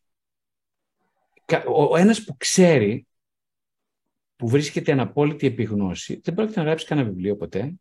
Ο Χριστός δεν έγραψε κανένα βιβλίο ποτέ. Νομίζω και ο Σοκράτης δεν έγραψε κανένα βιβλίο επίσης. Ε, δεν έχει ανάγκη, δεν έχει το επιθυμητικό κίνητρο να τεντωθεί από την άγνοια στην, στην λιγότερη άγνοια. Δεν έχει τέτοιο κίνητρο. Κανένα. Αυτός που δεν γνωρίζει σαν και εμένα, που θέλει να αποκτήσει όμως επίγνωση του ότι δεν γνωρίζει, γράφει. Μιλάει. Κάνει θεραπεία. Θεραπεύει. Οπότε εκείνο που συνιστώ στους ανθρώπους για να ζήσουν είναι να ε, δίνουν συνεχώς ό,τι δεν έχουν, ό,τι αισθάνονται ότι δεν έχουν. Παρεμπιπτόντως δεν είναι δικό μου, ούτε του Λακάν, το έχει πει και ο Άγιος Μακάριος ο Αιγύπτιος, αυτό ακριβώς που λέω εγώ τώρα. Ένας πολύ μεγάλος σαβάς σε ρήμα. Ε, δεν ξέρω αν βοηθάει καθόλου αυτά που σας είπα, σας, σας προβληματίζουν, ναι. Με σε μένα μιλάτε. Και σε σένα, Δανάκη, στους υπόλοιπους. Ναι, ναι πολύ προσωπικά. Έχει ζητήσει το λόγο και η Χαριτίνη. Ναι, καλησπέρα και από μένα. Σκεφτόμουν πάνω σε αυτή την έλλειψη, που, μέσα από την οποία έλλειψη μπορεί να μας βρει και η χαρά. Και σκεφτόμουν αυτή την κατάσταση που βιώνουμε, που τα σώματα λείπουν τα τελευταία δύο-τρία χρόνια, ίσως και πολύ περισσότερα. Ε, μήπως αυτή η έλλειψη λοιπόν των σωμάτων ε, που πια δεν βρίσκονται κοντά μπορεί να μας οδηγήσει κάποτε στη χαρά, δηλαδή μήπως είναι η έλλειψη που πρέπει να περάσουμε, τώρα αυτό είναι πιο ευρύτερο. Αυτό αναρωτιόμουν. Ναι, Χαριτίνη, ε, σε ευχαριστώ. Εκείνο που ε, συμβαίνει είναι ότι πράγματι, όντως, ε, ε, με αυτή την έννοια, είμαστε πολύ αισιόδοξοι όλοι ε, όπως λέει ο αγαπημένος μου πατέρας Βασίλειος Γοντικάκης, Αγιορείτης, λέει ότι σε μια ομιλία του έχει ένα παράδοξο τρόπο, θα το θεωρήσουν τρελός να τον ακούσουν, λέει ότι παιδιά είμαι φοβερά αισιόδοξος. όλα πάνε από το κακό στο χειρότερο. Είμαι απίστευτα χαρούμενος. Πραγματικά δεν είμαι ποτέ πιο χαρούμενος. Όλα πάνε από το κακό στο χειρότερο. Τι σημαίνει αυτό που λέει αυτός ο άνθρωπος; Μπορείτε να ρωτήσετε τι σημαίνει. Σημαίνει ότι αυτό που λέγαμε πριν. Λέει, έχει τον νου στον άδει και μην απελπίζεσαι. Το ίδιο λέει. Δηλαδή, εμείς οι άνθρωποι ζούμε στο μονοπόλιο μιας πλάνης. Η πλάνη είναι ότι τα πράγματα πρέπει να πάνε καλά. Το καλά τι σημαίνει; Σημαίνει ότι πρέπει να πάμε προ το εγώ. Το εγώ είναι ένα συλλογικό εγώ, ένα, έτσι, ένα παγκόσμιο εγώ. Δηλαδή, τι σημαίνει να πήγαινε καλά; Να έχουμε ειδονή μπόλικια, οδύνη έξω από το δωμάτιο, έτσι σωστά. Περί θανάτους κλπ. Δεν μιλάμε εδώ πέρα σε αυτήν την ετομετωρική κοινωνία. Κομμένη η κουβέντα για το θάνατο, για τις απώλειες, το βρέμα στρέφεται αλλού. Τα περνάμε καλά, όπως δεν είναι συμβούλιο όλων. Να περνάτε καλά, έτσι δεν είναι. Όλοι αυτό δεν λένε. Θα πάει στο σχολείο το παιδί, Α, γεια σου φίλε, να περνάς καλά. Πάει ο φίλος σου, Α, γεια σου ρε φίλε, να περνάς καλά. Να περνάς καλά, δεν λέμε συνέχεια. Αυτή είναι η μέγιστη πνευματική ευχή μας αυτή, δεν είναι. Να περνάς καλά. Αυτό δεν είναι που ζητάμε όλοι. Ε; Λοιπόν, και μετά απορούμε γιατί δεν περνάμε καλά. Γιατί έχουμε κατάθλιψη. Είμαστε σοβαροί άνθρωποι τώρα. Ε, άμα έβγαινες να περνάς καλά, πώς δεν μείνει κατάθλιψη; Ένα και ένα κάνω δύο. Δεν ξέρω, ούτε η ευχή μας είναι, η ευχή μας είναι στερημένη, στημένη, άνυδρη. Άνυδρη, να περνάς καλά. Δηλαδή, τι σημαίνει, να το πω έτσι πιο απλά, περνάς καλά σημαίνει. Είσαι ένα κρέας, ένα κομμάτι κρέας, δεν υποτιμά το κρέας, νοστιμότατο είναι και εγώ τρώω κρέας, πάνε πολύ. Αλλά, τέλος πάντων, είσαι ένα κομμάτι κρέας, άψυχο, απνευματοποίητο. Δεν έχεις ούτε ψυχή ούτε πνεύμα. Είσαι ένα, ένα κομμάτι κρέας που πρέπει να του κάνουν ενέσεις παρβιτουρικά ε, να περνάει, να αυτό ευχαριστιέται ρε παιδί μου, κρέας, σάρκας, σκέτη. Και από εκεί πέρα ποιος Θεός και ποιοι δαίμονες και ποια άλλη ζωή και ποια νοηματοδότηση, τρίχες, κατσαρές, ό,τι αρπάξει ο αυτός σε αυτή τη ζωή. Αυτό δεν είναι η νοοτροπία. Ήταν πάντα τα τελευταία 70 χρόνια αυτό είναι η νοοτροπία σταθερά. Ε; Αυτό λέγαμε πριν. Απλά τώρα το πολύ θετικό με αυτήν την εποχή, το εξαιρετικά αισιόδοξο, είναι ότι πιάσαμε πάτο. Δεν ξέρω αν συμφωνείτε. Εγώ το βλέπω κάθε μέρα στο γραφείο μου. Πάτο. Ξέρετε τι σημαίνει πάτο. Δεν έχει πιο κάτω. Θα μου πεις το κάνεις λάθος. Έχει πιο κάτω. Ω, έχει λέει. Μη βιάζεσαι Γρηγόρη. Είσαι υπερβολικός. Έχει και άλλο πάτο. Μη βιάζεσαι. Μα μάλλον έχεις δίκιο. Έχει πολύ πάτο. Αλλά τέλος πάντων, εγώ αυτή τη στιγμή, επειδή έχω, θέλω οφθαλμίατρο, δεν βλέπω περισσότερο βάθος πάτου. Δεν, δεν βλέπω. Τι να κάνω. Δεν θέλω γυαλιά. Φοράω γυαλιά, παρά αυτά δεν βλέπω. Δεν βλέπω. Δεν βλέπω. Λοιπόν, είναι πολύ αισιόδοξα. Έχει πολύ δίκιο πριν αυτή η κοπέλα που μιλήσει, δεν θυμάμαι το όνομά της. Τώρα πολύ ωραία. Που είναι αισιόδοξη. Πραγματικά είμαστε πρέπει να είμαστε πολύ αισιόδοξοι. Τα πράγματα πάνε όπως κατά διαόλου, κυριολεκτικά. Οπότε είμαστε πολύ αισιόδοξοι. Ναι, ναι, ναι. Προσέξτε, αυτό δεν είναι σχήμα λόγου, ούτε ηρωνία που λέω τώρα. Όχι, όχι, δεν είναι ηρωνικό καθόλου.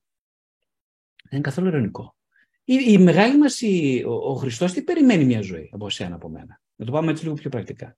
Τι περιμένει; Γράφω στο βιβλίο μου το τελευταίο. Γι' αυτό γράφω. Εγώ τον συνάντησα όταν είχα πιάσει πάτο. Δηλαδή, τον συνάντησα σε μια στροφή που υπήρχε αθεατότητα, αορατότητα. Δεν έβλεπα τίποτα. Μηδέν. Τίποτα. Ούτε αυτό, ούτε άλλος, τίποτα. Η απόλυτη απογοήτευση. Από ποιον, από μένα. Από ποιον άλλο. Και εκεί λοιπόν στη στροφή την περίμενε πόσα χρόνια αυτός ο, ο Θεάνθρωπος, περίμενε μια στη στροφή να με κοιτάξει και να μου πει έλα δώρε. Έλα δώρε βλάκα, ηλίθεια ας πούμε. Μα είσαι πολύ βλάκας. Λέω γιατί είμαι τόσο βλάκα; Γιατί εγώ σε αγαπάω, μια αγάπη που αν σου δείξω ένα ψήγμα τόσο τη αγάπη μου, θα διαλυθεί, θα πεις κάτω και θα κλέσει μέχρι αύριο το πρωί. Αυτό μου είπε. Και όντως έπαιζα κάτω και έκλαιγα μέχρι αύριο το πρωί.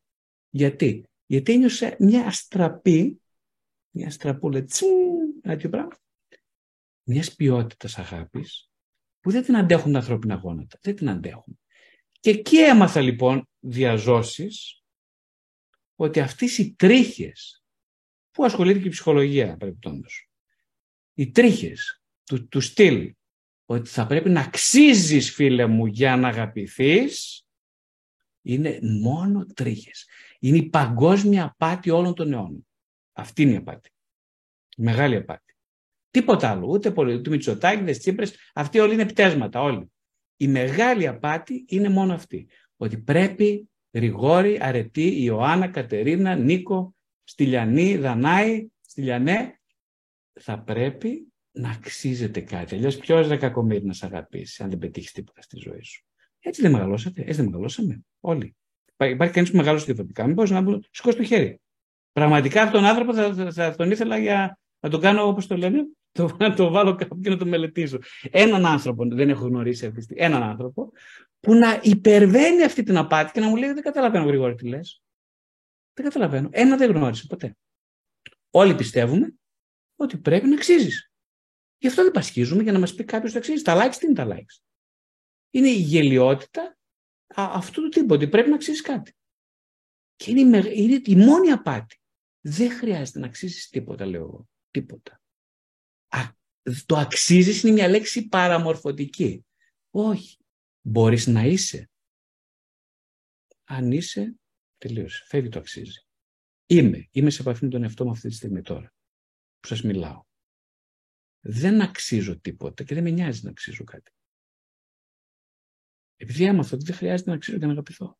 Δεν χρειάζεται να αξίζω.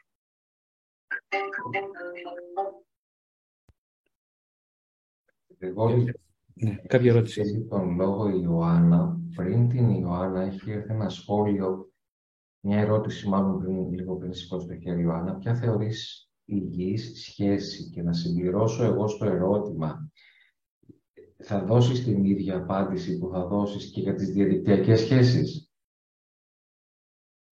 Έτσι, η υγιή σχέση είτε καθαρά διαδικτυακή, δηλαδή με όλη αυτή την άποψη που διατύπωσες πριν για την εικονικότητα, είναι ίδια η απάντηση, είναι διαφορετική. Υπάρχει, ας πούμε, υγιής διαδικτυακή σχέση, αμυγός διαδικτυακή, που δεν έχουμε καθόλου επαφή, κοντινότητα, ε, φυσική επαφή.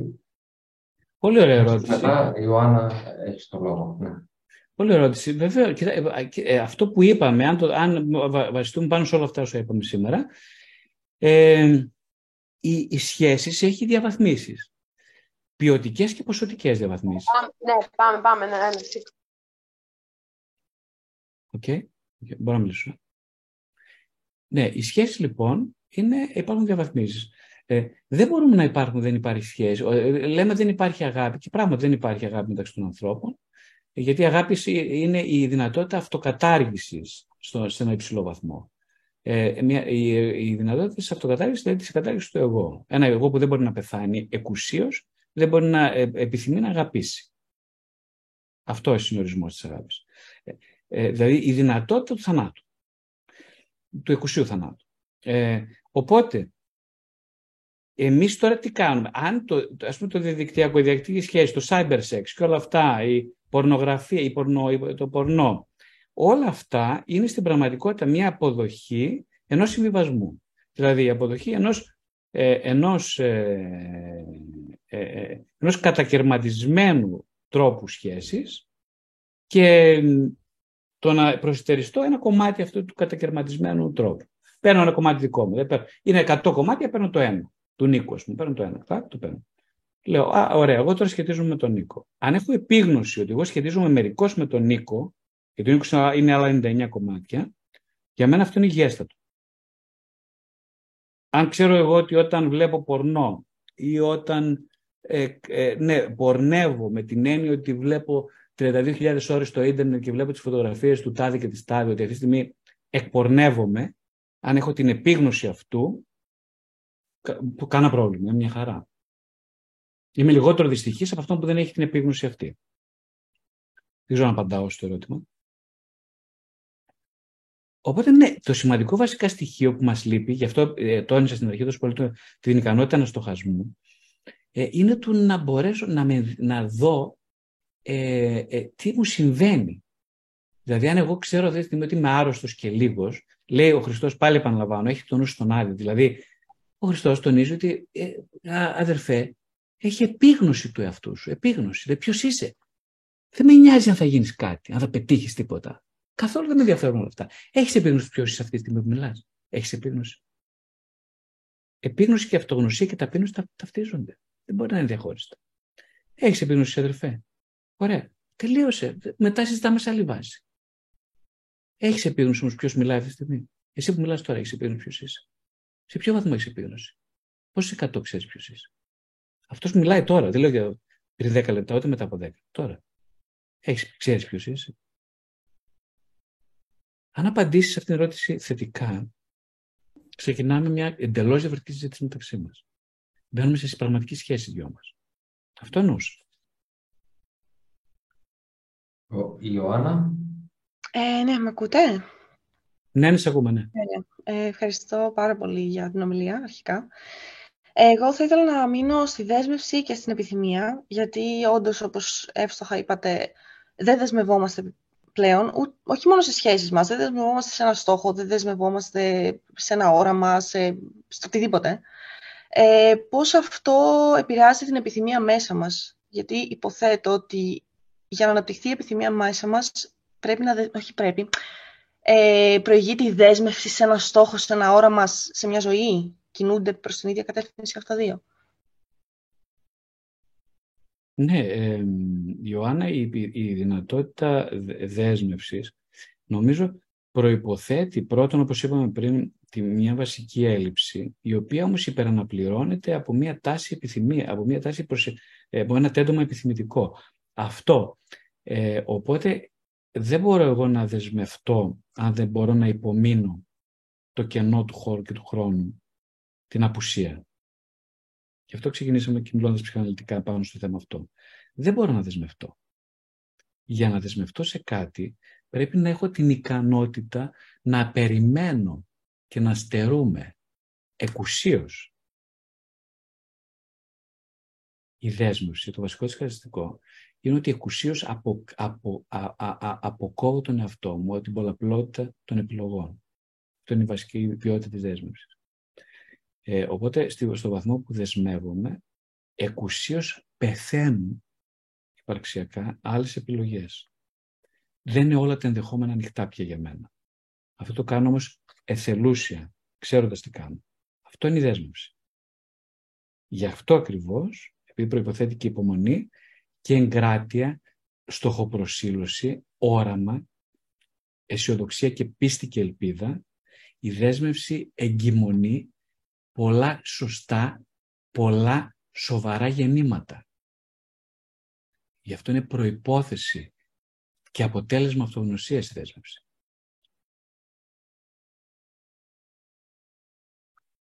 Γρηγόρη, μίλησες για τη δυσκολία μας να νιώσουμε χαρά, μίλησες για τη δυσκολία που έχουμε οι άνθρωποι να νοηματοδοτήσουμε τη ζωή μας Πάμε λίγο να το δούμε από την ανάποδη. Τι, τι μπορούμε να κάνουμε σε όλο αυτό, τι, τι είναι αυτό που θα κάνει πιο εύκολα τα πράγματα; Ωραία, ναι, Δεδομένου ότι όπως περιέγραψες αυτή η μετανεωτερική εποχή έχει όλες αυτές τις ιδιότητες που περιέγραψες και ακούγοντας και τα σχόλια έτσι κάποιων που μίλησαν νωρίτερα περί ε, απεσιόδοξης αν θέλεις ματιάς στα πράγματα. Τι κάνουμε λοιπόν; Πώς μπορούμε να πάμε στη χαρά; Είναι ιδιωτική υπόθεση ή μπορούμε να δώσουμε έτσι; Ναι, Νίκο, πολύ ωραία ερώτηση. Απλά ε, θα, θα ήθελα να πω, ε, εμένα δεν με νοιάζει να ακουστώ απεσιόδοξος. Καθόλου δεν με νοιάζει η εικόνα μου σε αυτό το πλαίσιο. Όταν μιλάω, θέλω να είμαι ειλικρινής. Αυτό με νοιάζει πάρα Οπότε, ναι, είμαι απεσιόδοξος. Με ποια έννοια είμαι απεσιόδοξος; Είμαι λοιπόν απεσιόδοξος με την έννοια ότι η εμπειρία μου, είναι κοντά στα 27 χρόνια εμπειρίας στην κλινική πρακτική της ψυχοθεραπείας, μου λέει το πολύ απλό που δεν είναι καθόλου απλό, είναι φοβερά σύνθετο, αλλά πρέπει να το πω. Ότι δεν, το, το, ε, ε, η, η, η, θα, θα, έλεγα, θα απαντούσα πολύ εύκολα σε αυτήν την ερώτηση, ότι θα, ε, ναι, η μόνη μας ελπίδα είναι η επιθυμία. Η, η δέσμευση στην επιθυμία. Αυτά τα δύο. Λοιπόν, επειδή όμως αυτό δεν είναι κάτι που... Δύο πράγματα. Αυτό δεν είναι κάτι που χτίζεται επειδή το θέλω εγώ. Είναι κάτι που καλλιεργείται με τη διαπαιδαγώγηση. Ε, είπαμε όμως παρένθεση ότι ζούμε σε μια κοινωνία, σε μια κοινωνική πραγματικότητα η οποία αποδομεί την ελπίδα μέσα από την αποδόμηση της δέσμευσης, της επιθυμίας και της στέρηση. Τα είπαμε αυτά πριν, δεν τα ξαναπώ. Ε, δεν μπορεί κάποιος να είναι αισιόδοξο σε αυτή τη βάση. Δεν μπορεί. Απλά δεν μπορεί. Ε, το θέμα είναι όμως, όπως είπα και πριν, ότι υπάρχει Θεός. Δεν είμαι μόνος μου σε αυτόν τον κόσμο. Αυτό είναι η μεγάλη μου αισιοδοξία. Τι σημαίνει πρακτικά αυτό; Σημαίνει ότι δεν είμαι μόνος. Το παιδί δεν είναι μόνος στο δωμάτιο, έχει μια μαμά. Αυτό λέω τόσο απλά. Δεν είναι μόνος στο δωμάτιο. Ένα παιδί μόνος στο δωμάτιο είναι καταδικασμένος σε ιδέες μεγαλείου και σε απόλυτη ανοριμότητα. Είναι πολύ απλό αυτό που λέω. Δεν μπορεί να μεγαλώσει χωρίς μια μάνα και ένα πατέρα. Δεν μπορεί να μεγαλώσει. Και αν μεγαλώσει, δεν χρειάζεται να σας πω, μπορεί να μιλάμε τρεις ώρες για τις συνέπειες αυτού. Λοιπόν, κατά αντιστοιχεία υπάρχει Θεός στο δωμάτιο. Υπάρχει Θεός στο δωμάτιο. Καταλαβαίνετε τι σημαίνει αυτό; Δεν καταλαβαίνετε, όχι. Λοιπόν, αυτή είναι όλη η ιστορία. Να καταλάβετε αυτό που λέω τώρα. Υπάρχει ένας ολόκληρος Θεός μέσα στο δωμάτιο που σε παρακολουθεί. Και αυτός ο Θεός που λέγεται Ιησούς Χριστός είναι μια αγάπη που δεν τρομάζεις μόνο να τη σκεφτείς. Τόσο τέτοια αγάπη. Που σημαίνει τι πολύ απλά αυτό. Όχι. Αν υπάρχει μια μάνα, η καημένη κατίνα, η μάνα μου στο δωμάτιο και αισθανόμουν ασφάλεια με την καημένη την κατίνα που δεν ήξερε που πάνε τα τέσσερα, καταλαβαίνετε τι πρέπει να αισθάνομαι που υπάρχει ένας Χριστός μου στο δωμάτιο. Καταλαβαίνετε τι λέω. Δεν καταλαβαίνετε, όχι. Δεν μπορώ να σας κάνω να καταλάβετε αυτό το πράγμα. Εγώ αισθανόμουν ασφάλεια με την Καρακατίνα που ήταν η μάνα μας, πούμε, και ήταν στο δωμάτιο. Και έλεγα να δόξα τω Θεώ, υπάρχει μάνα εδώ πέρα. Μπορώ να κοιμηθώ ήσυχος. Ε; Το λέμε εμείς αυτό για αυτόν που υπάρχει μέσα στο δωμάτιο. Μπορώ να κοιμηθώ ήσυχος επειδή υπάρχει ένας Χριστός. Θα μου πεις και τι λες, τι βλακίες λες τώρα. Δεν υπάρχει ούτε αυτές είναι ιδέες. Ούτε Θεός, ούτε Χριστός, ούτε τίποτα. Αυτό δεν λέει με, με την Αυτό δεν λέει. Αυτά λέει. Κακά τα ψέματα. 2,5% εκκλησιάζεται αυτή τη στιγμή στην Ελλάδα. Και από αυτό το 10% μόνο θρησκεύει πραγματικά. Αυτή είναι η αλήθεια. Δεν τα λέω εγώ, τα ευρήματα. Λοιπόν, αν δεν μετανοήσουμε, δηλαδή, τι σημαίνει μετανοήσουμε, δεν γυρίσει το κεφάλι ανάποδα, δεν τα δούμε όλα τα, τα αστεράκια, δεν υπάρχει ελπίδα. Αυτή είναι η αλήθεια. Είτε τη λέω εγώ, είτε δεν τη λέω εγώ, ο κόσμος να γυρίσει ανάποδα είναι η αλήθεια, δεν είναι σχετική. Λοιπόν. Άρα είμαστε πολύ αισιόδοξοι, εγώ είμαι πολύ αισιόδοξος γιατί δεν είμαι μόνος στο δωμάτιο. Το σπίτι είναι πολύ μεγάλο. Σίγουρα δεν έχω διανύσει όλα τα, τα, τα, τα δωμάτια του σπιτιού, αλλά έχω οικοδεσπότη. Δεν είμαι μόνος. Καταλαβαίνετε. Υπάρχει εδώ οικοδεσπότης ο οποίος είναι συγκλονιστικά, ασύγκριτα γενναιόδωρος με το μεγαλύτερο οικοδεσπότη. Αυτόν θα πρέπει να το γνωρίσω, να κάνω μια γνωριμία, να ξέρω τουλάχιστον τι είναι το σπίτι, έτσι δεν είναι. Αυτός, ποιος είναι αυτός που με φιλοξενεί εδώ πέρα; Δεν έχω έτσι τη στοιχειώδη ευγένεια, διακριτικότητα, διάθεση να μάθω που φιλοξενούμε. Έχω τη διάθεση. Ερώτημα. Κεφαλαίο ερώτημα. Άμα δεν την έχω τη διάθεση, θα αισθάνομαι μόνος μέσα στο σπιτάκι. Το 2x2 εδώ το δωματιάκι, την καμαρούλα, μια σταλιά που έχω. Και αν αισθάνομαι μόνος, ε, μετά ξέρετε, αρχίζω να πλημμυρίζω με ιδέε μεγαλύτερε ότι είναι κάτι σημαντικό. Αυτό γίνεται αυτή τη στιγμή σε συλλογικό επίπεδο. Όλοι έχουμε πάρει τα μυαλά μας αέρα. Λοιπόν, άμα είμαι πολύ σημαντικός, θα κάνω μαλακίες με μαθηματική ακρίβεια συνεχόμενα. Αυτό δεν σημαίνει τώρα. Γιατί κρυβόμαστε στου δαχτυλόπου. Αυτό δεν σημαίνει. Παγκόσμιο, παγκόσμιο κλίμα. Και άμα κάνω μαλακίες, μετά κάποια στιγμή θα απογοητευτώ. Αν δεν πεθάνω πρώτα. Εδώ είναι η όλη ελπίδα. Εδώ είναι η όλη ελπίδα. Θα απογοητευτώ πάρα πολύ. Από ποια, από τη φάτσα μου. Θα απογοητευτώ βαθύτατα. Και τότε θα πω κάτσε ρε φίλε, να ανοίξω την πόρτα επιτέλου του δωματίου, μήπως έχει υπάρχει ελπίδα. Πώ υπάρχει ένα δωμάτιο έξω από εδώ. Τότε θα πάρω το χερούλι, θα σηκωθώ από το κάθισμα αυτό που κάθομαι τόσα χρόνια, θα ανοίξω την πόρτα και θα δω, οπ, τι είναι αυτό ρε παιδιά, τι, δω, τι σπιταρών είναι αυτή που είχα, θα πω. Και θα αρχίσω να περπατάω.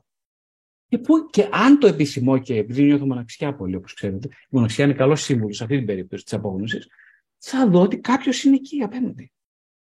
Δεν, είμαι, δεν ήμουν ποτέ μόνος. Και αφού δεν είμαι μόνος, λοιπόν, θα πιάσουμε συζήτηση. Για Ελλάδα να σε γνωρίσω, φίλε. Ποιος είσαι εσύ εδώ πέρα; Ποιος είσαι; Θα συστηθούμε. Ξέρετε τι έχω να πάρω από αυτή τη σύσταση; Θα αλλάζει η ζωή μου τότε. Τώρα μιλάω για πράγματα που θα συμβούν σε ατομικό επίπεδο. Σκέψτε αυτά, σκεφτείτε αυτά να συμβούν σε συλλογικό επίπεδο τι έχει να συμβεί; Ποιος μπορεί να είναι απεσιόδοξος σε μια τέτοια προοπτική; Ποιος μπορεί να είναι; Ποιος τολμάει να είναι απεσιόδοξος σε μια τέτοια προοπτική; Δεν ξέρω να απάντησα. Γρηγόρη, μίλησες για τον οικοδεσπότη, για αυτή την, την ε, μάνα εντός ή εκτός εισαγωγικών που χρειαζόμαστε για να νιώσουμε εμπιστοσύνη κτλ. Πες μας, πες μου λίγο, ε, η αυτοφροντίδα για σένα είναι μια καραμέλα η αυτοφροντίδα που την χρησιμοποιούμε εμείς οι ψυχολόγοι έτσι, για το πόσο σημαντική είναι. Τι, εσύ πώς την ορίζεις την αυτοφροντίδα; Ε, όχι, δεν είναι καραμε, η αυτοφροντίδα. Όχι, όχι, είναι κάτι πολύ σημαντικό. Δεν το υποτιμάω καθόλου. Πιστεύω προσωπικά ότι οι, ε, οι άνθρωποι, ε, και γι' αυτό κάνουμε ψυχοθεραπεία, οι άνθρωποι μέσα στην ψυχοθεραπευτική σχέση, ε, οι αφρόντιστοι άνθρωποι, που δεν ξέρουν, δεν μάθαν ποτέ τι είναι φροντίδα, μπαίνοντας σε μια σχέση με έναν ενσυναισθητικό ψυχοθεραπευτή, δηλαδή με έναν άνθρωπο πληγωμένο, τραυματισμένο, ο οποίος έχει μάθει να απλώνει το χέρι του και να δίνει αυτό που δεν έχει, όπως είπαμε πριν. Ε, ε, αρχίζουν να βλέπουν τον εαυτό τους σαν ένα όν που, αν, που, που για να πούμε ότι αξίζει. Όχι, που, δεν, που ακόμα και αν δεν αξίζει, γιατί εδώ παίζεται ο μύθος ότι πρέπει να σε πείσει ο ψυχοθεραπευτής ότι αξίζεις κάτι, ενώ δεν είναι εκεί το ζήτημα. Ο θεραπευτής είναι, ε, λέω σε ένα βιβλίο, ότι ο θεραπευτής είναι να μπορέσει να υπάρχει μαζί σου όπως αυτή η μητέρα. Η μητέρα δεν πιστεύει ότι αξίζεις. Μάλλον δεν αφορά τη σχέση μας αν τελικά πιστεύει ότι αξίζεις. Η μητέρα εκείνη την ώρα είναι εκεί παρούσα για να είναι παρούσα. Έχεις, έχει σημασία η σχέση μας για τη μητέρα. Ε, έτσι αντίστοιχα λοιπόν ο θεραπευτής που δίνει την αίσθηση, που το πιστεύει, που το νιώθει, που το βιώνει ότι έχει σημασία η σχέση μου μαζί σου ε, δημιουργεί αυτή την ε, ε, ε, επανορθώνει σταδιακά σε, μια, σε βάθος σχέση θεραπευτική αυτή την ελλειπή αυτοφροντίδα, την κουτσουρεμένη, την κακοποιημένη έννοια της αυτοφροντίδας. Και τότε κανείς μέσα στην ψυχοθεραπεία μπορεί να αισθανθεί ότι υπάρχει όντως αυτός ε, ο εσωτερικός γονιός μπορεί να έχει την ικανότητα να ενηλικιωθεί σταδιακά. Ενηλικιώση σημαίνει με αυτή την έννοια ότι μπορώ, έχω την δυνατότητα ε, να δημιουργήσω μια παράλληλη γονεϊκή οντότητα εντός μου, η οποία μπορεί να με φροντίζει. Ε, δεν είμαι μόνος με αυτήν την έννοια, δημιουργώ συμβολικά ένα, μια καλή μητέρα, έναν καλό πατέρα, που μπορεί να με φροντίζει.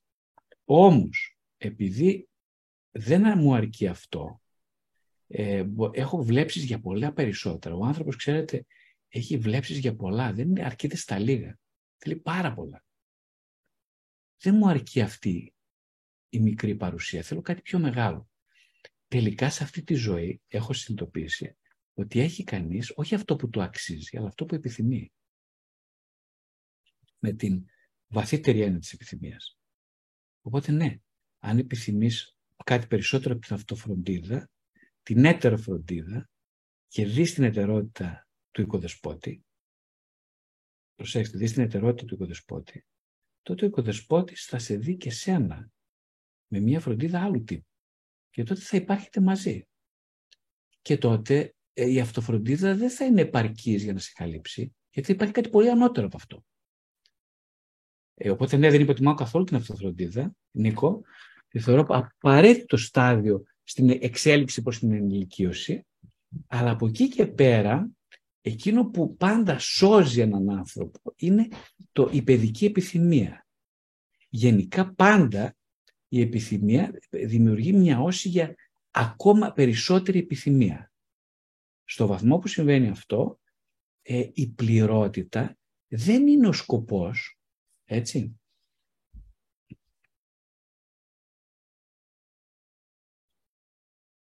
Συγγνώμη, χάθηκε για λίγο κόπηκε νομίζω το ίντερνετ, συνδεθήκαμε πάλι.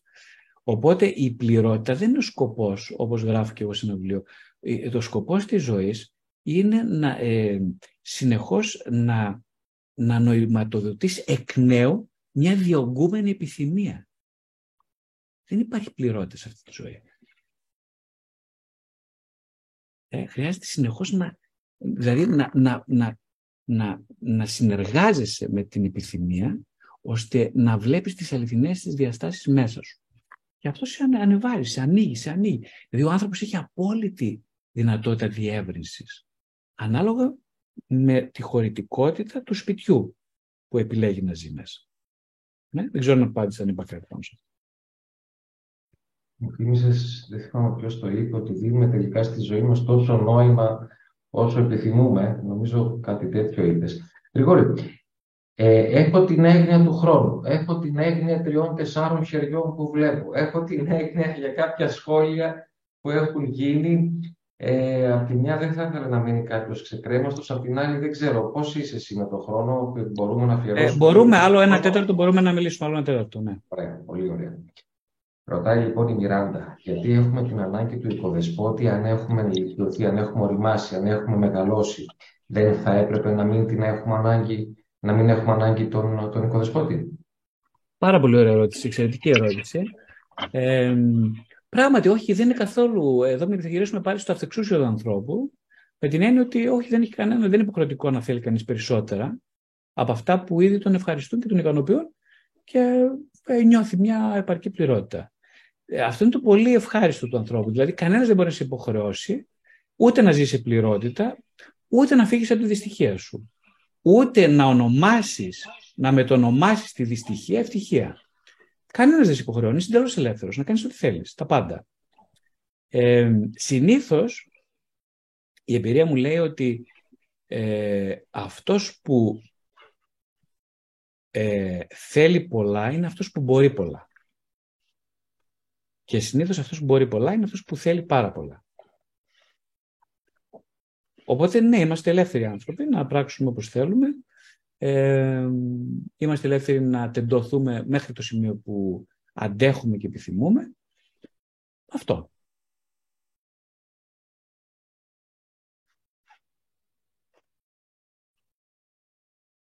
Νομίζω η Μαρίτα, αν, αν δεν κάνω λάθος, έχει ζητήσει να μιλήσει. Ναι, καλησπέρα. Καλησπέρα. Ε, ευχαριστώ για το χρόνο σας σήμερα. Ε, ήθελα να ρωτήσω για την επιθυμία, αν και σχετικά με καλύψατε, αλλά λίγο και μπερδεύτηκα. Ε, είπατε ότι τη χωρητικότητα του σπιτιού, ας πούμε, την ε, επιλέγει ο καθένας. Ε, από την άλλη είπατε όμως ότι η, δεν χτίζεται ακριβώς η ικανότητα να επιθυμούμε. Άρα σαν να είναι ένα πρωτογενές υλικό που με, αυτό μας δόθηκε. Ε, τι, τι από τα δύο είναι τελικά; Πολύ ωραία ερώτηση. Και αν ε, επειδή αυτά τα θεωρητικά γενικά ε, σε αυτό τα πλαίσια κινούμε, ήθελα να πάω λίγο στο, σε πρακτικό επίπεδο. Ε, αν μπορεί να χτιστεί, να μεγεθυνθεί ε, η ικανότητα να επιθυμούμε, πώς γίνεται αυτό σε πρακτικό επίπεδο; Καταλαβαίνω ότι μπορεί να έχει, να, έχει να κάνει με την εγρήγορση και εκεί με την ε, αντίληψη της έλλειψης η οποία είναι σαν οδοδείκτης για το άρα τι επιθυμείς αφού αυτό σου λείπει. Όμως για να καταλάβεις ότι κάτι σου λείπει, μάλλον θα πρέπει να υπάρχει, να το έχεις γνωρίσει κάπως για να το αναγνωρίσεις ότι σου λείπει. Άρα ουσιαστικά το αντικείμενο της επιθυμίας μας είναι κάτι που ήδη υπάρχει μέσα μας και πρέπει να ανοίξουμε το δρόμο να ξεχορταριάσουμε για να το φτάσουμε. Άρα, οπότε ναι, πώς πρακτικά ε, δουλεύεται αυτή η ικανότητα και αν στη τελική είναι ένα αντικείμενο στο οποίο θέλουμε να φτάσουμε ή αν το πάμε στο επίπεδο ότι είναι ο Χριστός και αυτός είναι το υποκείμενο της επιθυμίας και εμείς είμαστε το αντικείμενο, τότε εμείς από τη θέση μας ως αντικείμενο αυτής της, αυτού του έρωτα, ε, πώς μπορούμε να, οπότε πάλι εδώ πάω στο πρακτικό, να σπάσουμε τα στεγανά, τα δικά μας και να, από τη δική μας τη θέση, έτσι, ε, της αδυναμίας, να το προσεγγίσουμε. Ναι, είναι λίγο ε, ευχαριστώ για την ερώτηση. Βέβαια, αυτή η ερώτηση δεν απαντεί. Γιατί για πολλούς λόγους. Πρώτον, γιατί θα, χρειά, είναι, ε, ε, θα απαντηθεί, αν απαντηθεί μετά από ψυχοθεραπεία 20 ετών, τουλάχιστον, με τον κατάλληλο ψυχοθεραπευτή. Και πάλι διακινδυνεύουμε να μην απαντήσουμε. Ένα. Δύο, γιατί δεν γνωρίζω απλά, είναι η απάντηση. Στην, στα ερωτήματα πολύ ωραία που έθεσε, δεν γνωρίζω. Είναι και δικά μου ερωτήματα αυτά που έθεσες. Ε, και όχι μόνο δικά μου, ό,τι φαίνεται, ε, έχω καταλάβει. Αλλά ναι, η απάντηση είναι δεν γνωρίζω. Με ποια έννοια δεν γνωρίζω. Ε, εκείνο που γνωρίζω είναι ότι ότι έχω μία απάντηση μάλλον, η οποία δεν είναι καθόλου πρόχειρη, με έχει βαθιά κουμπίσει αυτή η απάντηση που διάβασα κάπου. Λοιπόν, τώρα δυστυχώς δεν έχω το βιβλίο μπροστά μου για να το διαβάσω, θα το πω ότι θυμάμαι απ' έξω. Αυτό είναι μια, στο γεωργικό πρέπει να γράφτηκε από τον Αβά, αυτόν τον Αβά Μακάριο τον Αιγύπτιο. Γράφει λοιπόν κάπου ότι ε, αν δεν αγαπάς, κάνε πως, δεί, κάνεις πως δείξει αγάπη. Αν δεν έχεις υπομονή, κάνε λίγα υπομονή. Κάνε πως έχεις υπομονή, κάνε λίγο υπομονή. Αν δεν έχεις πραότητα, κάνε πως έχεις. Φέρσου σαν να είσαι λίγο πράος. Αν δεν έχεις γενοδορία, φέρσου γενόδωρα. Είναι το ίδιο που είπα πριν. Ε, και τότε λέει ο Αβάς, όταν τα κάνεις όλα αυτά, μην νομίζεις ποτέ ότι εσύ έχεις αγάπη. Ποτέ μην το νομίζεις. Μην το πιστεύεις ούτε καν να περάσει το μυαλό σου. Αυτό. Αλλά θα σε δει ο Χριστός λέει, που μόνο για την κόπο, για τον κόπο που έκανες, για την προσπάθεια που καταβάλεις, να υπερβείς την ελαχιστότητά σου και τότε θα έρθει να τα κάνει μέσα σου όλα αυτά εκείνος. Και τότε εσύ θα καταλάβεις ότι ούτε έχεις ποτέ, ούτε έχεις τώρα, αλλά κάποιος συνεργεί εντός. Είναι αυτό που το είπε διαφορετικά και ο Απόστολος Παύλος, με την έννοια ότι δεν ζω εγώ, αλλά ζει μέσα μου ο Χριστός. Ε, αυτή είναι η μοναδική απάντηση που έχω να δώσω προσωπικά, που δεν είναι δική μου, όπως κατάλαβες. Δηλαδή ότι ε, αν δεν επιθυμείς, δεσμεύσου με λίγα ε, ψήγματα επιθυμίας. Δεσμεύσου σημαίνει κάνε πράξη. Ε, θα μου πεις, μα εγώ δεν θέλω. Και ποιος σου είπε εγώ σε ρώτησα αν θέλεις. Εγώ σε ρώτησα αν ε, επιθυμείς να έρθεις σε επαφή με την επιθυμία. Αυτό δεν σε ρώτησα. Δεν σου είπα αν θέλεις. Ωραία, αυτό θέλεις να δεσμευτείς σε κάτι. Αυτό λέει ο Βάσα. Να δεσμευτείς, δεσμεύσου. Μα δεν είμαι ικανός. Και ποιος σου είπε ότι αν θα είσαι ικανός ποτέ; Μα, μα δεν έχω υπομονή. Γι' αυτό θα κάνεις τώρα λίγη υπομονή, επειδή δεν έχεις. Δεν θες να μάθεις πώ είναι να έχεις υπομονή. Δεν θέλεις. Δεν θες να κοπιάσεις. Αυτό, αυτό δεν λέγαμε πριν για δέσμευση. Ωραία, κόπιασε. κόπιασε. Κουράσου λίγο ξόδεψε λίγη ενέργεια, πρακτικά, επειδή είπες τη λέξη πρακτικά. Ναι, ναι. Βάλ τον κόλο σου κάτω λίγο και δούλεψε. Λίγο υδρότας να στάξει από το μέτωπο. Αν δει ο άλλος να στάζει ο ιδρώτας, θα καταλάβει ότι κάτι ε, χρειάζεσαι να πάρεις και θα σου το δώσει. Δεν ξέρω να απαντάω λίγο πρακτικά. Άλλη ερώτηση; Γρηγόρη, ε, πάμε λίγο σε μερικές ερωτήσεις που θα μου απαντήσεις αν όχι μονολεκτικά σε μια πρόταση. Βέβαια. Mission Impossible. Λοιπόν, Mission Impossible. Πάμε. Οκ, λοιπόν. Ε, θυμήθηκα όσο μιλούσες μια έρευνα που έγινε σε, στους ανθρώπους και ε, ρωτούσαν τέλος πάντων στους ανθρώπους, σε διάφορους ανθρώπους πώς ήταν η ζωή τους και κατηγοριοποίησαν τις απαντήσεις σε δύο μεγάλες κατηγορίες. Αυτούς που είπαν ότι έζησα τη ζωή μου και στη μεγάλη κατηγορία αυτό που είπαν δεν έζησα τη ζωή μου. Το ερώτημα λοιπόν που θέλει μια γρήγορη απάντηση είναι γιατί γρήγορα αντιστεκόμαστε τόσο στη ζωή και εν τέλει ένα μεγάλο ποσοστό ανθρώπων λέει δεν έζησα τη ζωή μου. Γιατί είμαστε ε, απόλυτα ελεύθερα πρόσωπα. Ποιο είναι γρήγορο το κυριότερο πράγμα που αναζητά ένας άνθρωπος στη ζωή του; Τώρα θα είμαι λίγο, συγγνώμη, λίγο ε, ε, υποκειμενικό θα είναι αυτό. Ε, αλλά ας το, τι να κάνουμε, δεν γίνεται διαφορετικά. Η ερώτηση αυτό θέλει, την υποκειμενική τη δική σου... Ωραία, λοιπόν, ε, ναι, νομίζω το μόνο πράγμα που ζητάμε όλοι, και το πιστεύω αυτό, με για το οποίο στεκόμαστε βαθύτερα, είναι η αγάπη, τίποτα άλλο. Αλλά με μια προπόθεση, όχι να αγαπηθούμε μόνο, αυτό είναι το πρώτο στάδιο. Εκείνο που ζητάμε βαθύτερα είναι να αγαπήσουμε, όχι να αγαπηθούμε. Μάλιστα. Θα έδινε διαφορετική απάντηση αν σε ρωτούσα ποιο είναι το κυριότερο πράγμα που αναζητούν οι άνθρωποι στη διαδικτυακή ζωή τους. Ε, ναι, θα έδινα λίγο διαφορετική απάντηση. Θα έλεγα πάλι το ίδιο, ότι ζητάνε να αγαπηθούν και να αγαπήσουν από τον καναπέ. Δηλαδή με λίγο κόπο. Βολικά, εύκολα, ανέξοδα. Ποιο είναι το πιο σημαντικό λάθος στις ανθρώπινες που κάνουν οι άνθρωποι στις σχέσεις τους; Το σημαντικότερο λάθος που κάνουν οι άνθρωποι στις σχέσεις τους. είναι ότι βαθιά φοβούνται να αναγνωρίσουν την ετερότητα του άλλου. Η γυαλί που ραγίζει ξανακολλάει, Γρηγόρη. Δηλαδή, αν κλονιστεί η εμπιστοσύνη σε μια σχέση, μπορώ να την ξαναχτίσω. Είμαι απόλυτα, απόλυτα αισιόδοξος σε αυτό το θέμα, ότι δεν, αυτή, αυτή η φράση είναι εντελώς ανεδαφική. Η γυαλί που και να διαλυθεί σε 3.000 κομμάτια ξαναγίνεται καινούριο σχεδόν. σχεδόν. Κάνε ένα σχόλιο για τη ζήλια. Ζήλια ε, είναι η, ένας α, ανεπίγνωστος βαθύς κομπλεξισμός.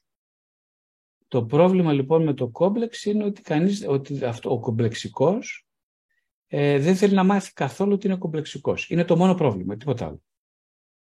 Οπότε αν ε, η ζήλια είναι, είναι, είναι, μια βαθιά αίσθηση προσωπικής ανεπάρκειας, η οποία όμως δεν έχει ε, αποδομηθεί στα σημεία από τα οποία συνδέθηκε, δεν υπάρχει επίγνωση αυτού, αυτού του συμπλέγματος και γι' αυτό προβάλλεται στους άλλους ε, σαν μια έλλειψη.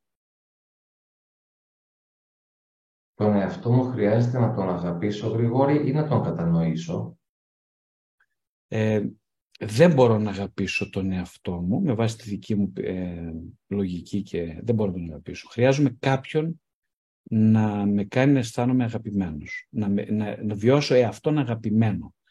Άρα δεν μπορώ να τον αγαπήσω. Εκείνο που μπορώ όμως και οφείλω να κάνω για να, πάρω, να, να η ζωή μου είναι να τον κατανοήσω. Μάλιστα. Α, Γρηγόρη, στις online σχέσεις πάλι θα γυρίσω. Ποια είναι η μεγαλύτερη παγίδα στις αποκλειστικά online σχέσεις; Στις online σχέσεις, μιλάμε για ποιες σχέσεις τώρα συγκεκριμένα; Ε, θέλεις να πούμε για ερωτικές σχέσεις; Ερωτικές σχέσεις, ναι. Ναι, ναι, πολύ βεβαίως. Γίνεται πιο συγκεκριμένο. Α, για στις ερωτικές σχέσεις, λοιπόν,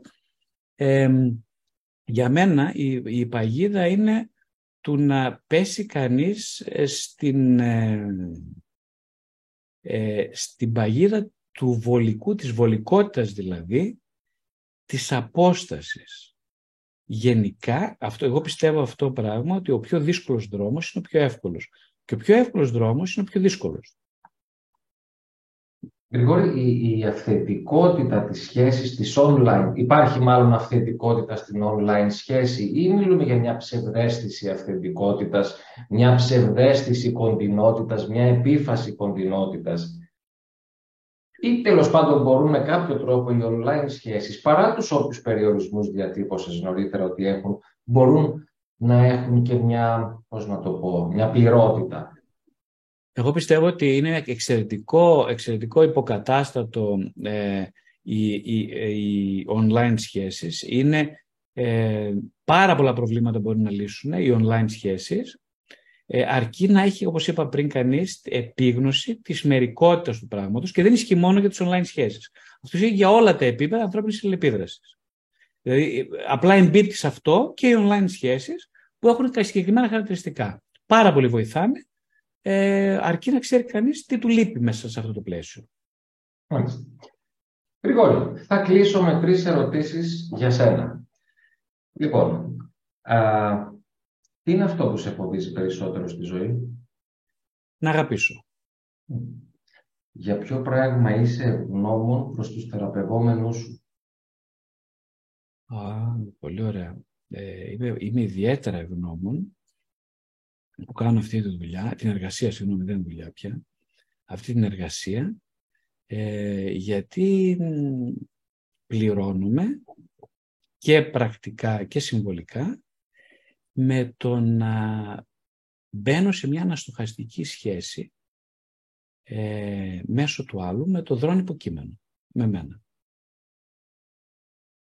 Και ε, παρεπιπτόντος να έχω την εντύπωση ή να συμβαίνει κάποτε να βοηθώ τους ανθρώπους. Και η τελευταία μου ερώτηση. Ε, ποιο είναι το αγαπημένο σου βιβλίο αυτογνωσίας, βγάζοντας έξω βέβαια από την απάντηση τα δικά σου βιβλία; Ένα βιβλίο αυτογνωσίας, πολύ ωραία ερώτηση τώρα. Α, τώρα συγγνώμη, μου ήρθε έτσι ε, ε, ε ελευθέρα.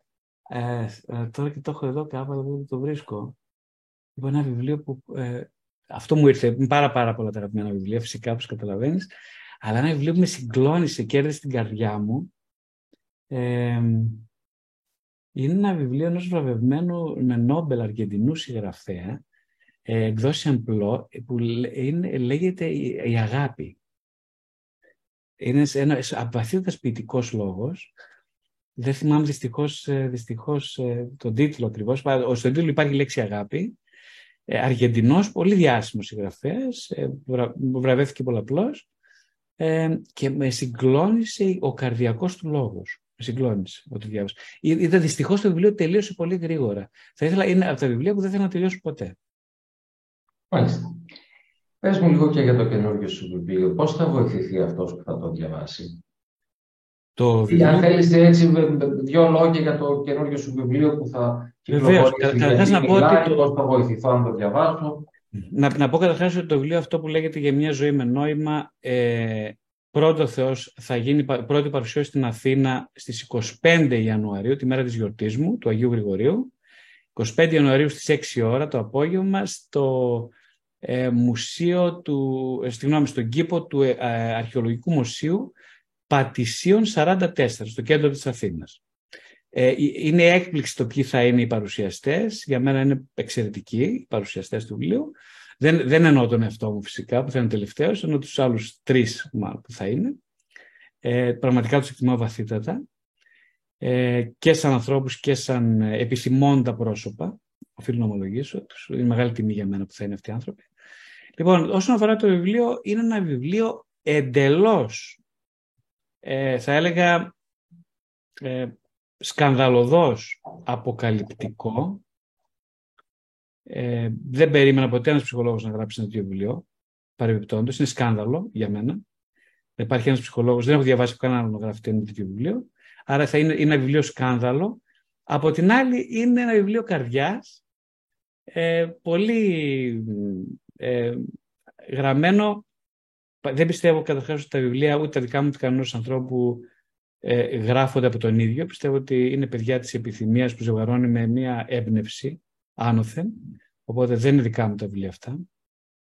Αυτό το βιβλίο ειδικά δεν είναι καθόλου δικό μου, γιατί πιστεύω ότι ενώ, ενώ πατάει πάνω σε εσωτερικές εμπειρίες που πατήσαν πάνω σε εξωτερικές εμπειρίες και γεγονότα, στην πραγματικότητα είναι μια, ε, μια, μια, μια, ε, έτσι πώς το λέω, μια, μια κραυγή αισιοδοξίας γιατί το νόημα της ζωής βρίσκεται στη στιγμή που ζευγαρώνει ε, η εξωτερική πραγματικότητα με την επιθυμία, τον αναστοχασμό και την έμπνευση. Γι' αυτό για μένα είναι πραγματικά λέει ποιο είναι το νόημα της ζωής μου και ποιο είναι το νόημα της ζωής. Και το νόημα της ζωής νομίζω συνοψίζεται σε αυτό το ερωτικό ζευγάρωμα της έμπνευσης, της επιθυμίας που έχει ανάγκη να πατήσει σε ορατά γεγονότα για να δει τον εαυτό της κατά πρόσωπο. Αν σας μπέρδεψα, θα είναι ευχάριστο αυτό. Μπορώ να πω ότι μας μπέρδεψες. Πολύ ωραία. Λοιπόν, ε, να ευχαριστήσω όλους όσους ήταν εδώ σήμερα. Να σε ευχαριστήσω, Γρηγόρη, και εσένα. Ε, βλέπω κάποια χεράκια που είναι σηκωμένα, που νομίζω έχουν ξαναμιλήσει και δεν θα, θα ήθελα να μου επιτρέψουν έτσι να το κλείσουμε εδώ. Είναι ήδη εννιά. Θέλω επίσης μαζί με τα ωραία σχόλια που διαβάζω στο chat να τιμήσω με την ίδια έτσι, ε, ανάσα, με την ίδια πρόταση και κάποια σχόλια που έγραψαν ότι ίσως ήμασταν λίγο εκτός θέματος. Ε, από εκεί και πέρα, ε, για μένα τουλάχιστον, που ε, έσκησα εντός εισαγωγικών το, χαρτί με τις ερωτήσεις που είχα ετοιμάσει, θεωρώ ότι ε, δεν έχει νόημα να μείνουμε στην όποια δομή σχεδιάσαμε γρηγόρια, αλλά έτσι όπως πάει η ροή, έτσι να πάμε. Οπότε τουλάχιστον εγώ το ευχαριστήθηκα, σέβομαι, τιμώ, αναγνωρίζω έτσι και όλα και όποιο σχόλιο ε, συμμετέχοντα ε, ένιωσε ότι δεν ήταν τόσο ε, ξέρω χρήσιμο ή, ό, ή ό,τι τέλος πάντων ε, το σημερινό. Σε ευχαριστώ λοιπόν θερμά. Καλή, καλή επιτυχία στο νέο σου βιβλίο. Ευχαριστώ όλους όσους ήσασταν εδώ σήμερα. Ε, αυτά από εμένα. Καλό βράδυ. Εγώ ευχαριστώ πάρα πολύ για την υπομονή σας και ευχαριστώ και εσένα Νίκο για την πάρα πολύ ωραία συνομιλία μας. Να είσαι καλά, Γρηγόρη. Θα τα ξαναπούμε σε, σε επόμενη α, συνάντηση. Λοιπόν, καλό βράδυ σε όλους. Γεια Καλό χαρά. βράδυ σε όλους. Καλό βράδυ. Música